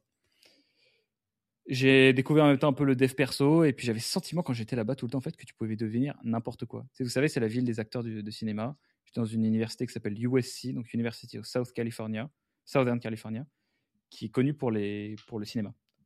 Et donc il y a plein de gens qui venaient étudier. Je on matait des films dans un, dans un cinéma magnifique. Après, tu avais cours sur les analyses de scènes de films, etc. Ça me faisait chier, j'écoutais rien, mais c'était impressionnant. De toute façon, j'avais pas beaucoup de cours. J'étais là-bas, j'étais plus là pour découvrir la région. Donc j'ai commencé à me scale euh, et j'ai donc découvert la vie de campus américaine, notamment le truc qui m'a le plus impressionné. Je sais pas, je pense qu'il n'y en a vraiment pas beaucoup d'entre vous qui doivent connaître USC, euh, mais il y a une rue avec toutes les fraternités. Les fraternités, c'est les maisons des, enfin c'est des assos, c'est à l'américaine, sauf que c'est un peu, euh, c'est grec. Ça, veut dire que les gens, ça s'appelle Pi Gamma, je sais pas quoi. et en fait, c'est des, pareil, c'est des assos en plus hardcore. Donc, tu as une rue complète où il y a les sororités et les fraternités qui sont euh, impressionnantes. C'est des grandes maisons hyper imposantes, comme dans les films. C'était vraiment comme dans les films. En plus, c'était à Los Angeles. Donc, laisse tomber les donateurs euh, ex-diplômés. Ils t'envoient des, des, gros chécos pour entretenir cette belle baraque. Et dedans, tu as des mecs complètement destroy qui font des soirées. J'en ai fait une de frat party. Parce que c'est assez dur de s'y introduire, surtout quand tu es étranger. Moi, en plus, j'avais pas 21 ans quand j'étais là-bas. Donc, euh, j'avais dû emprunter la carte d'un Suisse qui me permettait de rentrer dans les bars, mais pas dans les trucs un peu sérieux. Donc c'était euh, c'était intéressant. Euh, donc les, voilà, les frates, c'était très très cool. Mais je ne sais pas comment vous récapituler mon, expérience aux États-Unis. Donc je vais prendre des événements un peu marquants qui, selon moi, symbolisent bien ce que, ce que j'ai vécu là-bas. Euh, c'est la première fois que je me suis teint les cheveux quand je suis parti à Los Angeles. Je suis parti tout seul en fait à Sacramento en bagnole parce que je m'étais embrouillé avec les autres personnes d'HEC avec lesquelles j'étais parti, avec lesquelles j'habitais m'est saoulé. J'ai pas du tout la même vision que de, ce que je voulais faire de mon, échange, à savoir me scale. Euh, et donc je me suis, je sais pas pourquoi, je me suis teint les cheveux pour Halloween. Je suis allé voir un concert de Diplo tout seul. C'était vraiment la période où j'étais en, recherche de moi-même. Mais je sais pas pourquoi, c'est un événement assez marquant. Parce que c'est un peu un fuck you. Quand tu viens, quand tu viens d'HEC, j'avais rien, donc pas de tatouage que dalle, etc. Je me suis fait tatouer en rentrant de, de Los Angeles. J'avais rien. Et toujours, j'étais habitué à être dans le rang à suivre euh, le truc. Et là, je commençais un peu à me découvrir moi-même. Et j'ai commencé à découvrir euh, que je pouvais en fait sortir du rang. Tout, se passait très bien. Et ça m'a donné un peu cette double casquette aujourd'hui que beaucoup de gens m'ont dit qu'ils aimaient bien ça dans mon contenu. C'est qu'à la fois il y a le background académique et un peu le sentiment que euh, je crois que je suis pas si différent en fait des personnes auxquelles je parle. C'est parce que j'ai eu un peu les expériences que tout le monde a eues. Euh, assez classique. Je suis pas resté dans ma bulle d'HEC. Bref, donc vous me direz si vous confirmez ça ou pas, peut-être pas. Mais en tout cas, on me l'avait déjà dit. J'avais trouvé ça, enfin, j'avais trouvé ça cool. Ça m'a fait plaisir. Donc, qu'est-ce qui s'est passé d'autre euh, Ouais, je vais vous faire une énumération de faits euh, sans cohérence. La première fois que je me suis, je me suis bagarré avec un mec sous coke, qui était, je sais pas quoi. En fait, dans ma... ce qu'il faut bien comprendre, c'est que tu habites. Euh, donc moi, j'habitais dans une résidence qui s'appelle le Lorenzo, qui était magnifique, magnifique. Et dedans, tu, et on était six, et on était cinq Français, mais il y avait non six, on était six, il y avait quatre Français et une Anglaise qui était très sympa, et une Américaine, mais genre le putain de stéréotype d'Américaine. Donc, je, vous récapitule un peu le bail. Petite, elle s'appelait Caitlin, toute petite, maquillée comme un pot de peinture, ah pareil comme ça, etc. Et tout. le mot c'est bitchy, je pense. Elle, elle, mmh. parlait mal, etc. Elle disait rien, elle, toujours elle te dévisageait, etc. Et en fait, la pauvre, parce que moi j'avais du coup une pote meuf qui dormait dans sa chambre, euh, c'était des chambres partagées, et elle ramenait son mec dans la chambre avec le lit à 1m50. Et donc ma pote française là me racontait quel enfer elle a vécu. Et un jour, elle ramène son pote là. C'était genre de meuf qui sortait dans les boîtes, genre le One etc. Les trucs de, de rappeurs et tout. Donc elle était dans, elle ramène son, son un pote, etc. Et le mec était totalement, totalement euh, sous coque en fait, totalement starbé, etc. Il commence à péter un câble et tout. Et je me rappelle, c'est la première fois que je, en fait, je m'étais beaucoup entraîné à la boxe. Euh, aux US. J'y allais 3 ou 4 fois par semaine. C'était plus que ce que je faisais à HEC. Et je lui ai sorti la, plus belle patate de sa vie, je pense. Et ça a choqué tout le monde. Euh, donc le mec est tombé par terre, il était assis, il avait il, je sais pas, il parlait bizarre après. Et euh, je me souviens que la sécurité est arrivée. Je leur ai décrit la situation. Ils m'ont fait maybe do not tell you hit him. Tu vois, fallait pas lui dire que, j'avais tapé parce que sinon j'étais dans la merde. Mais il arrivé plein d'histoires sympathiques aux US. Notamment, bon, moi, comme j'avais pas 21 ans, je, me suis fait attraper par les flics à un moment avec une open cup, parce qu'à la base, t'as pas le droit de te balader avec une, un verre ouvert. Tu dois avoir un réceptacle par-dessus. Et nous, comme un bon français, bah, on faisait le before et après on est parti avec le. Putain, vraiment, j'ai que des histoires d'alcooliques en fait, d'école de commerce. Je suis désolé. Hein. Mais c'est bien, faut passer par là. C'est vraiment le truc qui m'a fait comprendre. C'est pour ça que je bois beaucoup moins aujourd'hui. Donc, je me suis fait attraper avec une open cup. Je me suis fait sauver par l'université parce qu'il m'a demandé ma carte. Et j'ai essayé de mentir, il m'a capté. Donc, ouais, ça, tu risques des trucs pas ouf quand tu. Ils rigolent vraiment pas là-bas, les flics. Donc voilà, qu'est-ce qui s'est passé d'autre? Oui, il y a deux fois où j'ai cru mourir dans ma vie. Les deux fois, c'était à Los Angeles, et pour deux raisons totalement différentes. La première. Alors, si je peux vous donner un conseil, si vous allez aux États-Unis et particulièrement à Los Angeles, si vous avez l'habitude de fumer parfois des pétards, ne le faites pas vous faites-le avec modération. Parce que là-bas, euh, ils connaissent pas le tabac, ils fument dans des bangs, et la weed est pas euh, élevée pareil. C'est-à-dire que c'est, euh, elle a troisième dan, euh, boxe anglaise, option crochet, uppercut. Donc c'est pas du tout la même chose. Et donc moi j'ai, du coup j'avais un ami américain qui m'a proposé un, space cake. Donc une toute petite part que j'ai consommé avec, avec, plaisir pour, faire les expériences. dans le but vraiment de, de découvrir comment vous dire qu'à un moment, je me suis assis dans un siège, j'ai pas pu me lever, j'étais paralysé, je me suis vu sortir de mon corps. Euh, je, me suis vu, du coup, je voyais mon corps commencer à pleurer et trembler dans tous les sens et vomir. Et j'étais persuadé, j'étais indescriptible, mais j'en ai parlé à une autre personne qui avait la même expérience que moi, donc un autre pote américain. Je vous jure, j'étais sûr et certain que j'étais en train de mourir. C'est indescriptible, je ne sais pas comment le, mettre des mots, des caractéristiques dessus. Il n'y a aucun doute sur le fait que j'étais en train de mourir je me suis dit, mais putain, je suis en train de mourir comme ça, je, suis loin de ma famille, etc. Et j'ai vu ma vie défiler, je vous jure, j'ai vu ma vie défiler. J'ai vu, et j'ai vu quoi? J'ai vu ma famille.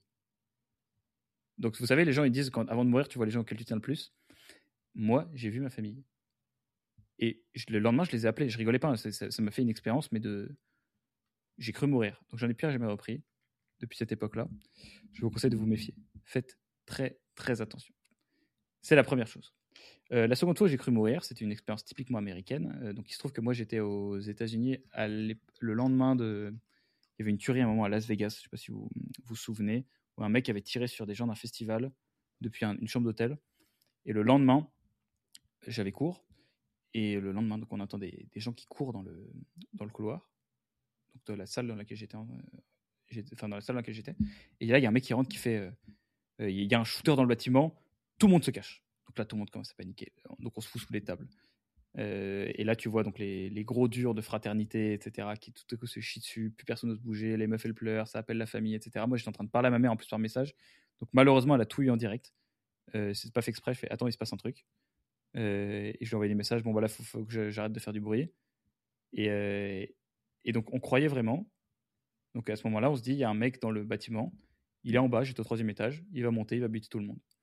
Donc on se met sous les tables et à un moment, il y a euh, quelqu'un qui dit euh, faudrait peut-être mettre une table euh, contre la porte, hein, en anglais. Personne bouge ton cul. Personne bouge ton cul. Je crois que je vais déjà raconter cette, histoire. À mesure que je la dis, ça me semble familier. Et donc là, je finis par bouger mon cul. Je fous, je me lève avec la table. Et oui, je voulais déjà raconter, c'est sûr, je voulais déjà raconter. Et je me fais viser par le mec du SWAT là, par les trois mecs du SWAT. Par delà le, dans le hublot. J'ouvre la porte, je leur dis que je, suis French, je suis French, et je sors. Et là, je découvre euh, à l'extérieur qu'en fait, euh, il y avait euh, voilà, deux hélicoptères, tout le SWAT, etc., les chaînes, de, les chaînes de télé, et que ma daronne, en fait, était en train de suivre le truc à la télé depuis la France. Et donc, elle croyait que j'étais en train de. que j'allais me faire buter. Donc, qu'est-ce qui s'est passé, en fait? C'est que cette malade de prof, il y a une prof, qui n'était pas la mienne, du coup, qui, avait, qui était devenue complètement ouf. Je crois qu'elle avait perdu quelqu'un dans la tuerie la veille, et qui avait dit. qui avait elle avait dit ah, J'ai vu, j'ai vu un shooter, on va tous mourir. Et en fait, les étudiants paniqués avaient répandu la rumeur partout. Ils sont allés prévenir tout le monde, euh, ce qui était bien. Euh, et ça a fait paniquer tout le monde.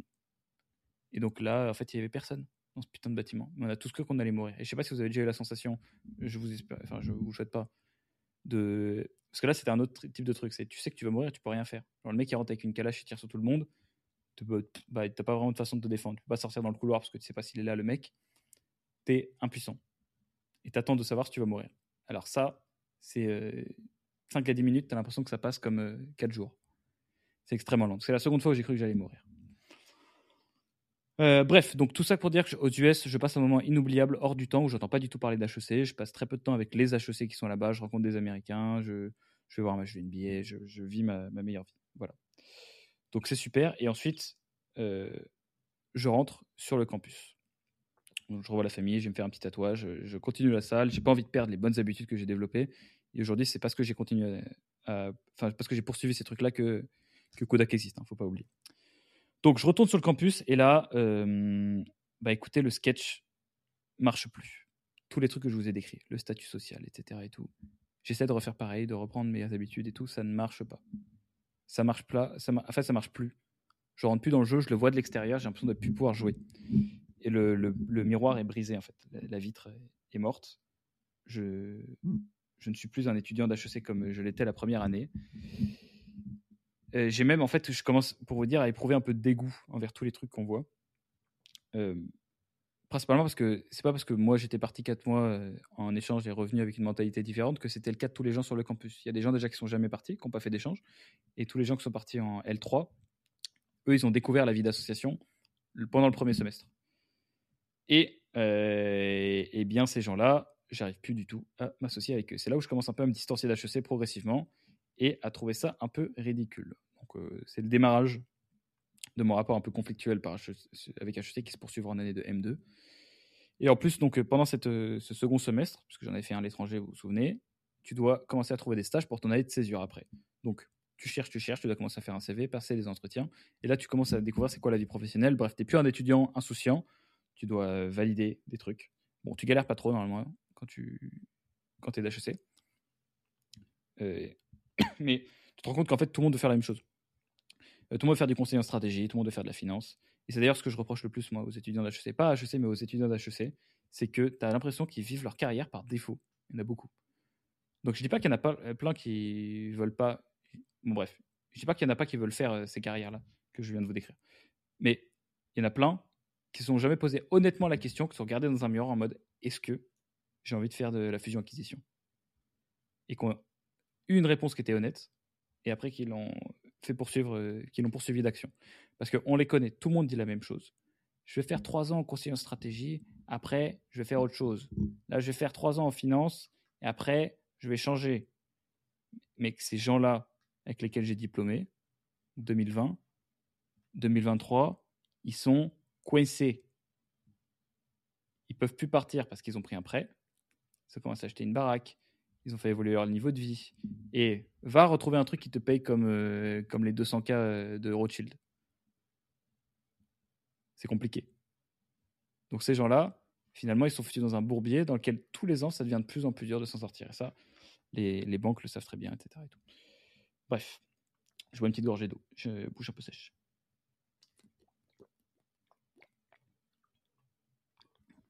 Donc, c'est le moment où on cherche les stages.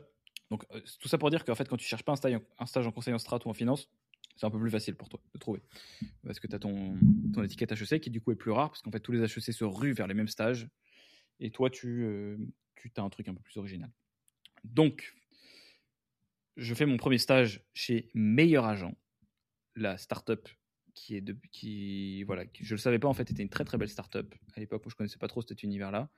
Donc je bosse pour euh, avec plein de personnes très très brillantes euh, dont je peux vous donner les noms si vous voulez, Christopher Parola, Julien Chessial, etc. qui sont des gens qui m'ont beaucoup marqué parce que c'était ma première expérience de la startup. J'ai adoré, j'étais nul à chier, il faut être honnête. J'étais pas bon parce que j'avais aucune compétence, j'avais pas forcément la volonté de m'impliquer.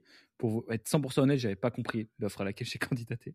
pour vous dire à quel point les HEC sont nuls. C'était Product Owner Digital. Moi, je voulais faire du marketing digital. J'avais le digital, je me suis dit, c'est parfait, je vais faire de la pub.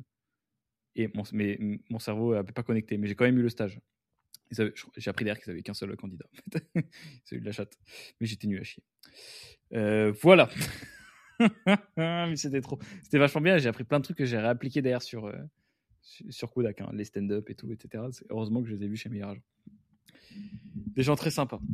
Euh, donc ensuite, je passe mon second stage. Je trouve une opportunité de ouf. Un stage que je récupère d'un autre étudiant HEC c'est en Australie, à Sydney. Donc là, je fais mon visa, je pars et je me lance dans le moment le plus charnière de toute ma vie.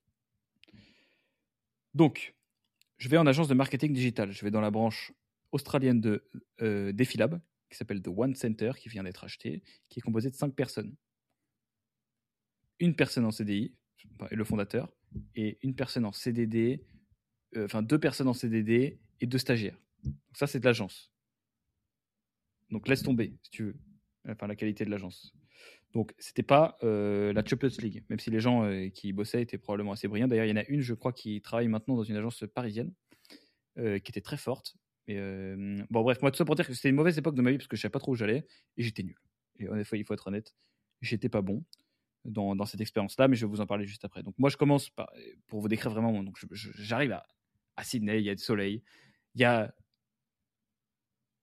le surf, il y a Bondi Beach. Et moi, je m'installe à Ultimo, qui est un quartier pas forcément très populaire. Mais pourquoi je m'installe là-bas? C'est parce que je vais être près du casino. Donc, entre-temps, les amis, ce que je vous ai pas dit, c'est que pendant ma période d'errance, meilleur agent, un peu le temps que j'avais à HEC, j'ai découvert le poker. Le poker, je l'ai découvert au sens mathématique.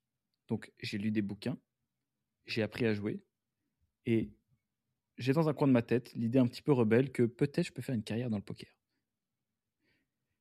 Donc je m'installe près du casino dans un appartement qui est un trou à rats et même aujourd'hui, je ne comprends pas comment j'ai pu choisir un truc comme ça. C'était une chambre, honnêtement, il y a 8 mètres carrés. 8 mètres carrés, il n'y a pas de fenêtre, il y a juste un genre de trappe en l'air qui laisse passer un petit peu de lumière. Il fait une chaleur de bête. C'est, tu peux pas dormir avec la porte fermée, parce qu'il n'y a pas d'air. tu n'as pas de place pour ranger tes, tes, vêtements. Ma porte, elle ferme pas bien. Je suis avec six colocs. Il y a une cuisine dans laquelle il y a des cafards, mais des vrais cafards, des gros cafards. Ils sont dans la bouffe. Donc, tu un sachet de riz, si tu le fermes pas, il y a un cafard dedans le lendemain. C'était euh, un appartement horrible, mais je vous jure que ça m'a pas dérangé. Et je pense que j'ai gardé un petit peu cette partie-là aujourd'hui, c'est que quand je suis drivé par quelque chose, euh, finalement, les autres, euh, les autres facteurs m'intéressent assez peu. Donc, j'ai pas j'ai pas une attache particulière à mon niveau de vie euh, de ouf, avoir un bel appart, un rooftop, etc. Ça me dérangerait pas demain d'avoir une petite chambre avec un lit. Du moment que j'ai un bureau, je peux travailler avec un Mac. Euh, et, ça a toujours été le cas. Ça n'a pas vraiment changé, même depuis que j'ai plus, d'argent. Donc, je m'installe dans ce rats qui est très bien parce qu'il est à 15 minutes à pied du, du Star Casino, dans lequel je vais jouer aux tables. Je plume des, euh, des vieux, des gens bourrés. Parce que c'est vraiment un peu les populations des casinos qui viennent jouer souvent. Voilà, euh, je découvre quand même, il y a un petit groupe de Français, il y a un, bon, contingent de Français qui sont présents à Sydney, pas mal d'étudiants qui travaillent dans des boîtes implantées là-bas. Je me souviens que les boîtes qui étaient grosses à l'époque, c'est HelloFresh. Euh, hum, hum, hum, ah HelloFresh surtout, où il y a pas mal de stagiaires qui, bossaient là-bas. Assez grosse boîte. C'est super. Euh, donc voilà, je découvre ce groupe de Français avec lesquels je, je, j'essaie quand même de sociabiliser. hein. Vous savez, j'essaie de jouer le jeu à chaque fois. On fait un premier voyage. On va, je crois, à Byron Bay. On se fait euh, un petit road trip. Comment vous expliquer que je suis avec cet ensemble de personnes que je ne connais pas? Et je passe cette première soirée à vomir mes tripes parce que j'ai bu trop de gin tonic. Je n'ai à ce jour jamais rebu un seul gin tonic depuis cette soirée, pour vous dire. J'ai vomi. Pas dans les toilettes. Non, non, non. J'ai vomi dans le lit. J'ai vomi sur le pouf. J'ai vomi partout. J'ai éclaté la caution. J'ai explosé la caution. Donc c'est la première image que ces gens ont eu de moi. Et évidemment, je suis couvert de honte. Surtout que c'est moi qui conduisais le lendemain. Donc j'ai dû conduire, j'ai dû m'arrêter pour beuge. Ce qui rassure bien les gens qui sont dans ta voiture. Euh, évidemment.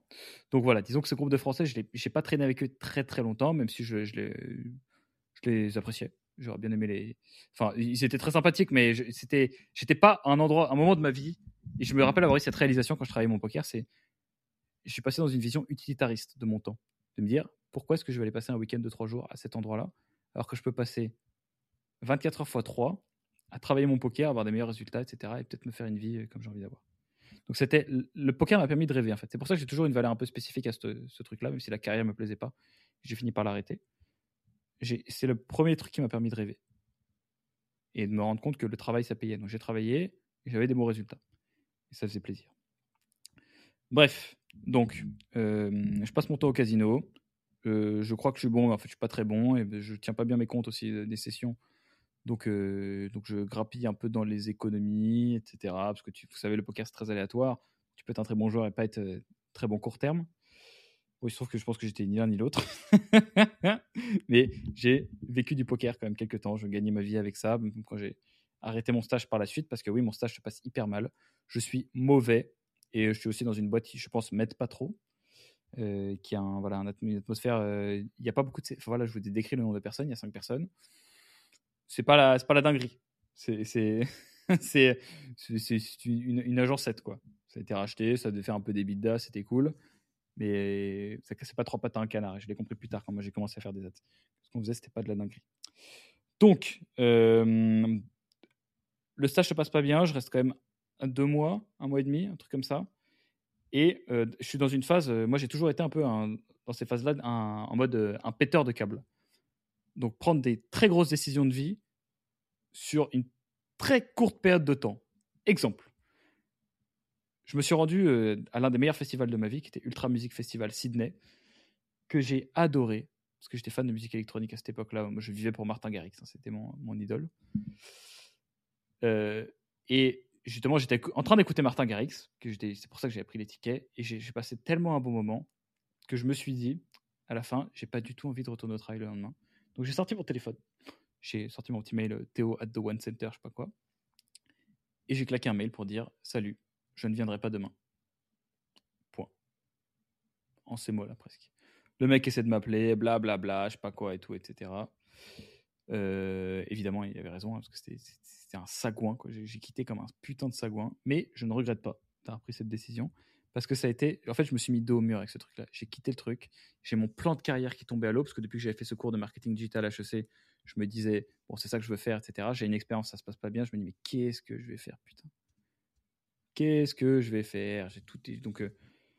donc, je suis perdu. Je fais ce move-là. Je, je, recroise quand même le patron là dans un café qui m'explique, ouais, c'est inadmissible, etc. Et tout. Bon, globalement, je fais, ok, super, etc. Et je, je, j'en ai rien à foutre en fait.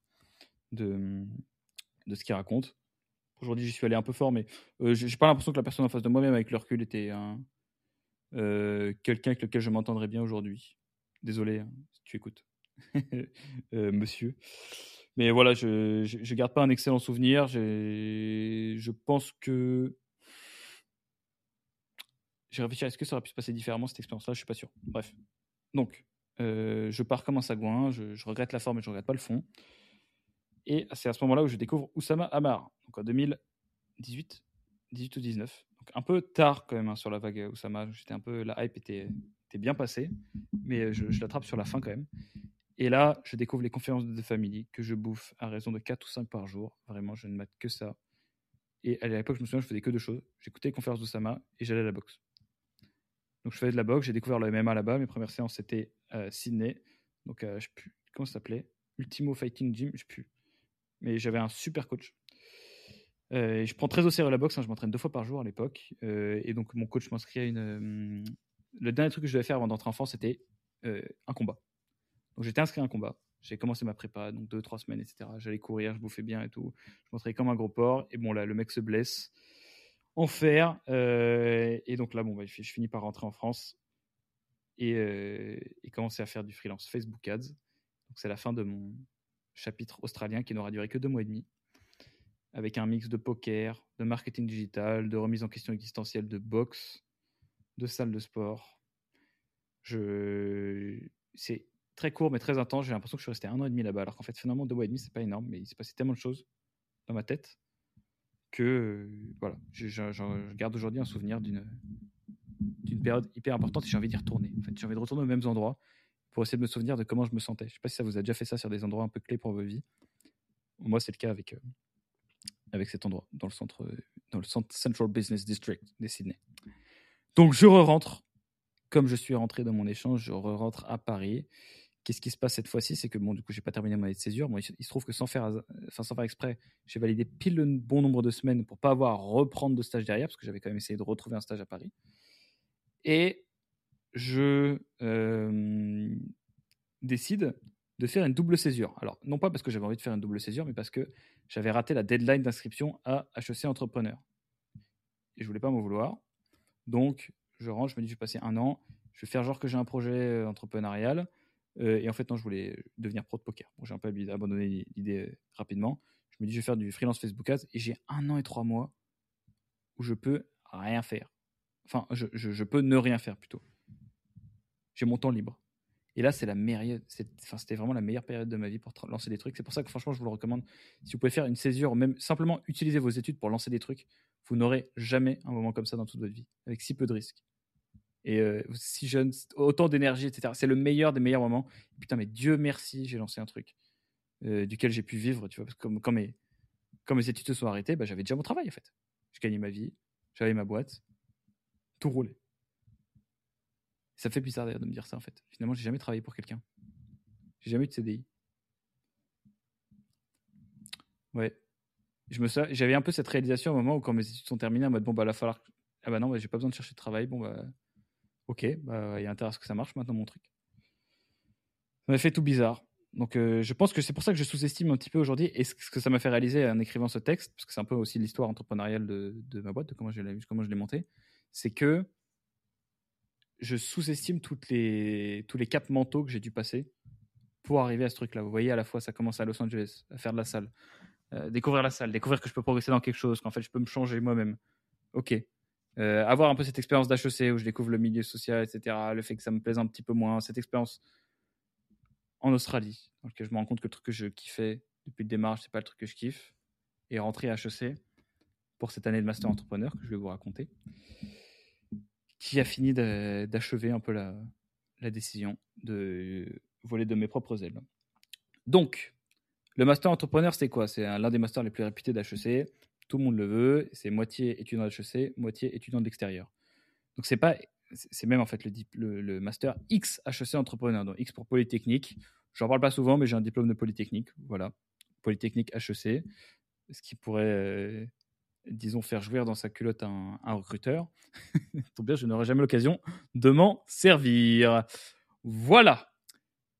Donc, entre les deux, j'ai raté un petit épisode hein, d'ailleurs, parce que je rentre à, Paris et vous vous demandez peut-être où est-ce que j'habite. Parce que avant, au début, tu habites sur le campus. Quand tu rentres, tu n'habites plus sur le campus. Donc là, je trouve une coloc. Je m'installe avec David, qui est la meilleure décision de ma vie. Meilleure des meilleures décisions de ma vie.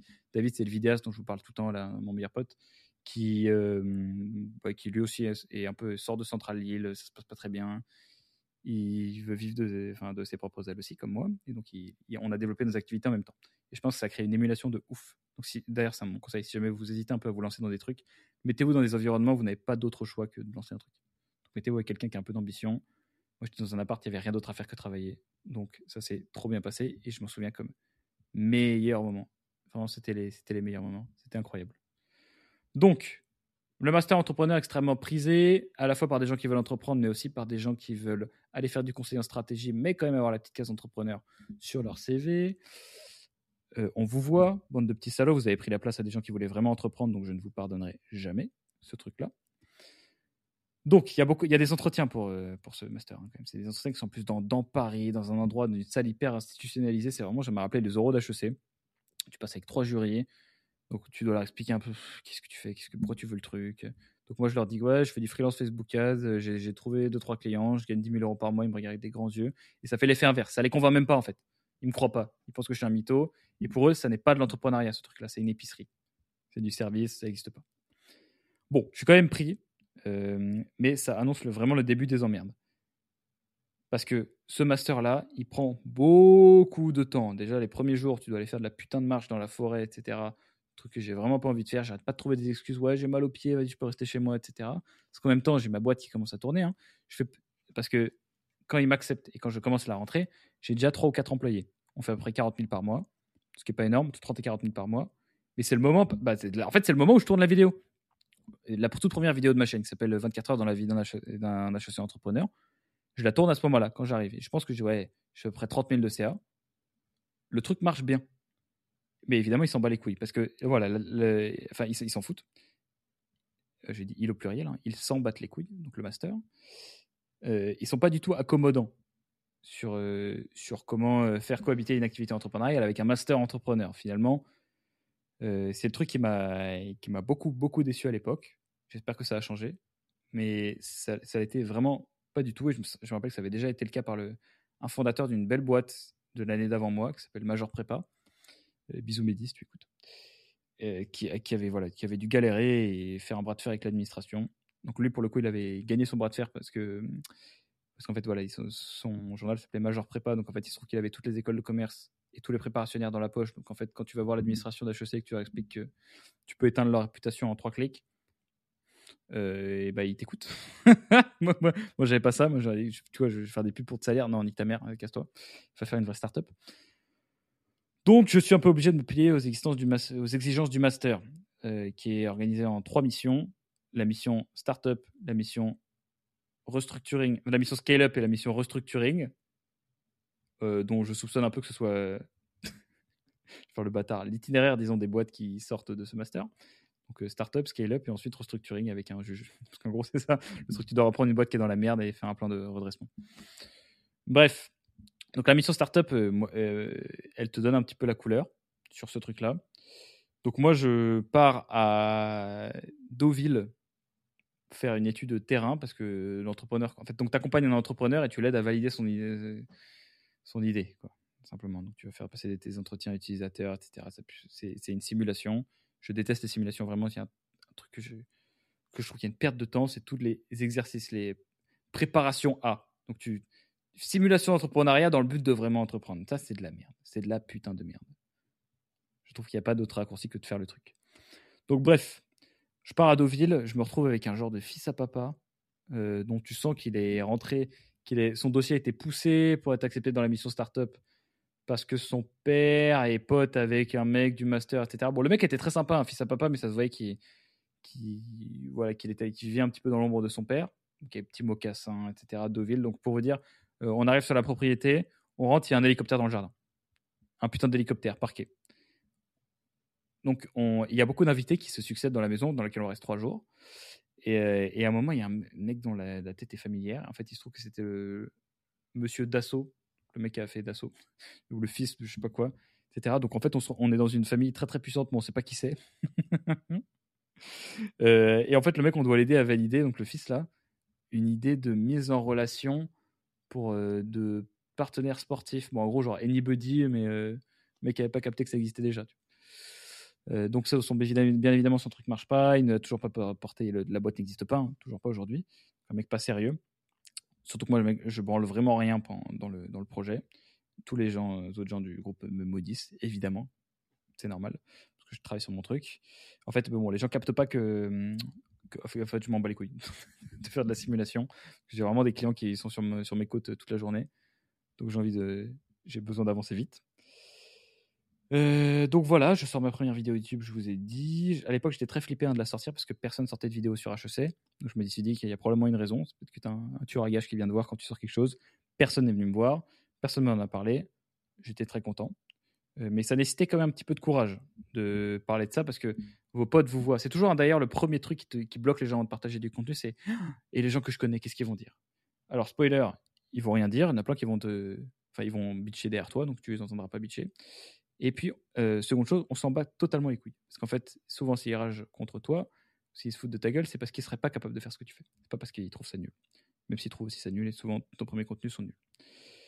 Donc, euh, je passe très très vite ce truc-là j'essaie quand même un petit peu de négocier avec le master parce que je me rends compte que ma boîte me prend énormément de temps euh, pour avoir un traitement de faveur. Évidemment, je me prends un scud nucléaire, un genre de missile sol-air où je me fais menacer. Donc, j'avais demandé à la base un traitement de faveur pour la mission startup que je demandais de faire sur ma startup à moi, ou c'est la mission scale-up. Le mec me répond alors, non seulement ça va pas se passer comme ce que tu as décrit dans ton mail, mais en plus, ce que tu es en train de monter est une remise en question direct de ta participation au master. Allez mater ma vidéo sur HEC, j'ai la capture d'écran du mail qui m'a été écrite par euh, le monsieur qui s'occupait du master. En gros, il m'explique qu'il va me virer. Euh, donc là, je comprends que, ok, bon, euh, ils veulent pas négocier. Donc, euh, je vais essayer de faire matcher les deux. J'ai pas trop le choix. Donc, j'essaie. Je, vraiment, je me dis, je vais faire les deux à fond. Je, fais tout, je vais au cours, je fais les, je fais les tests, etc. Je fais les projets, et tout, etc. Je travaille sur ma boîte. Évidemment, comme prévu, bah, j'arrive pas à tenir les deux. Donc, je me crame. Mais je me crame fort. C'est la fois où j'étais le plus cramé de toute ma vie. Et je me souviens parce que c'était le, c'était le moment, ça corroborait le moment, le premier team building que j'ai offert à l'équipe quand on était 5. Euh, bah, d'ailleurs, je sais même pas si les gens le savent de cette boîte. Euh, bon, bah, Jordan euh, ou Paul ou Guillaume qui étaient là Peut-être que vous le savez pas. Mais bon, bref, quand on est parti à l'île de Ré, euh, c'était le premier endroit où on a bougé. Et euh, je sais pas pourquoi, il y, a un jour où j'ai craqué, tout a explosé. Et je suis parti pleurer pendant deux heures dehors. Je suis parti marcher deux heures un soir.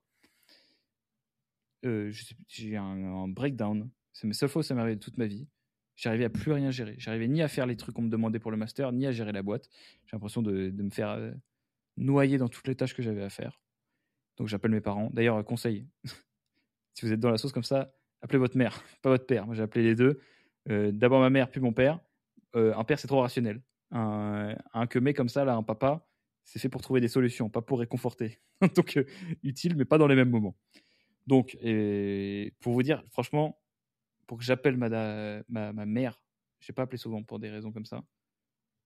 c'est que vraiment j'étais dans la, dans la genre au fond du, J'étais au bout du rouleau, quoi. J'avais plus, plus rien. Bref. Moment de down, down, down, down. Donc merci la famille. Heureusement, j'avais des gens à à cette époque-là. Donc là, je me comprends rapidement que ça va pas être possible de gérer les deux du tout. Euh, et donc je me mets en mode débrouillard. Je fais OK. Ils veulent pas être accommodants avec moi. Je vais passer en mode filou.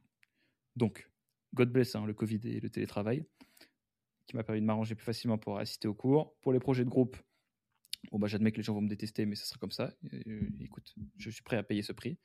Les gens me détestent, je fais le strict minimum. J'essaie de, filouter au maximum pour assister au cours auquel il faut assister, pas venir, etc. Bon, bref, faire le strict minimum pour qu'on puisse rien me reprocher, mais que j'ai quand même le master. Le mémoire, je m'arrange. Euh, je je m'arrange entre guillemets. Je vais pas m'incriminer dans ce podcast parce que on sait jamais ce qui peut se passer sur, sur un diplôme d'HEC euh, rétroactivement.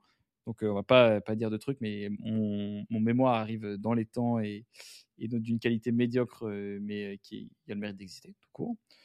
Donc, ça finit par passer et malheureusement, quelques mois avant la fin du, du master, ils finissent par capter mon jeu. ils disent Attends, attends, mais t'es un petit peu décroché là quand même du master. Parce qu'en fait, quand tu décroches, ce qui se passe, c'est que tu décroches un cours, ok, deux cours, trois cours, puis après, en fait, l'emploi du temps euh, des trucs auxquels on te demande d'être là, euh, n'existe plus. C'est-à-dire que tu le regardes plus. Tu as raté un, deux, trois, quatre trucs, bon, bah, c'est bon, c'est fini, quoi. Donc je me suis dit, euh, sur ce truc-là, je ne gérais pas forcément super bien. Je, faisais un petit peu l'autruche sur certains trucs. Moi, tu peux pas tout gérer parfaitement. Donc ils finissent par capter. Je me prends un call assassin. Je me fais euh, bah, menacer de me faire virer, normal. Et à ce moment-là, la boîte est tellement lancée, avancée, etc., que je me dis, bon, en vrai, je vais drop out je vais quitter le master, je vais pas avoir mon diplôme, pas de problème. Et en fait, je commence déjà à m'imaginer le post LinkedIn que je vais pouvoir faire. Je me dis, mais attends, mais là, HEC dropout, comment ça claque et tout, etc. Mais en fait, quel fils de pute j'étais. Quel con. Et euh, parce que euh, vous vous rendez compte, en fait, il n'y a jamais aucun ROI qui sera supérieur, enfin, le ROI de n'importe quel post LinkedIn, qui sera supérieur au fait de drop-out de HEC. C'est ridicule.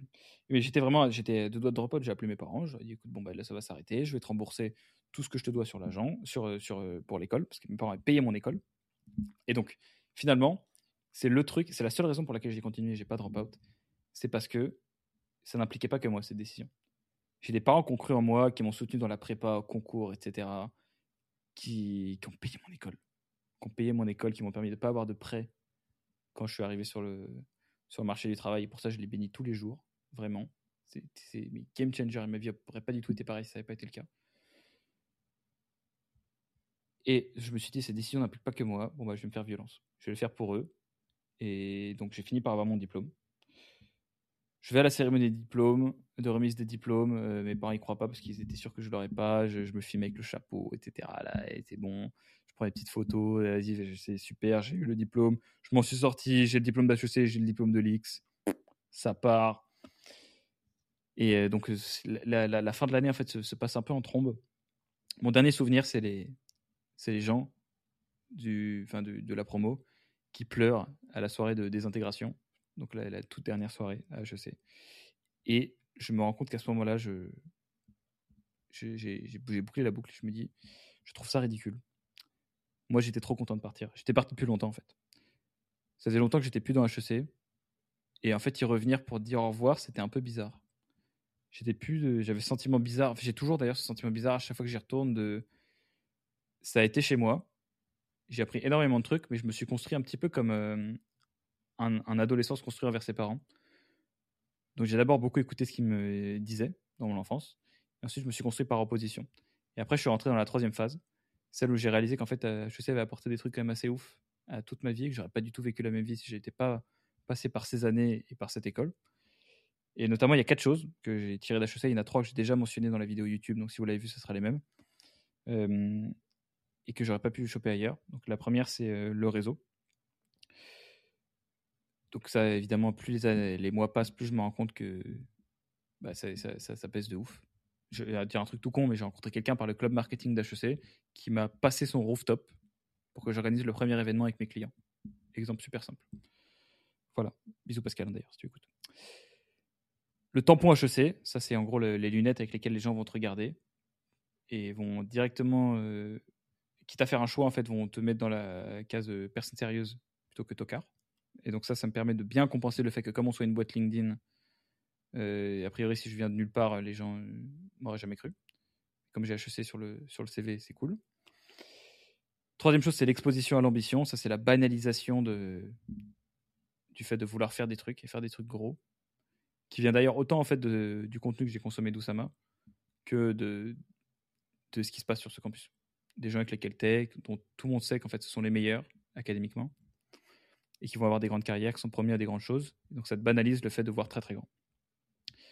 Et la toute dernière chose que m'a apporté HEC, je dirais que c'est la construction de ma personnalité.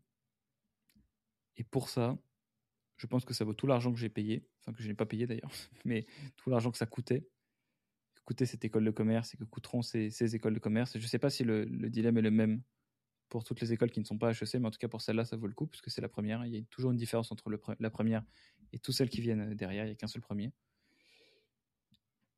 Et donc j'ai vécu tout ce que je devais y vivre. Et finalement, je pense que je suis pas du tout le seul à avoir eu ce genre de trajectoire en passant par l'école. J'ai rencontré d'autres personnes qui ont eu un rapport un peu conflictuel avec l'école, d'autres qui ont drop out.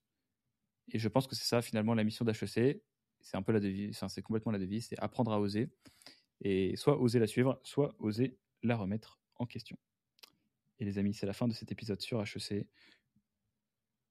Je vous embrasse et je vous donne rendez-vous la semaine prochaine pour un nouvel épisode de Road to 10 Million.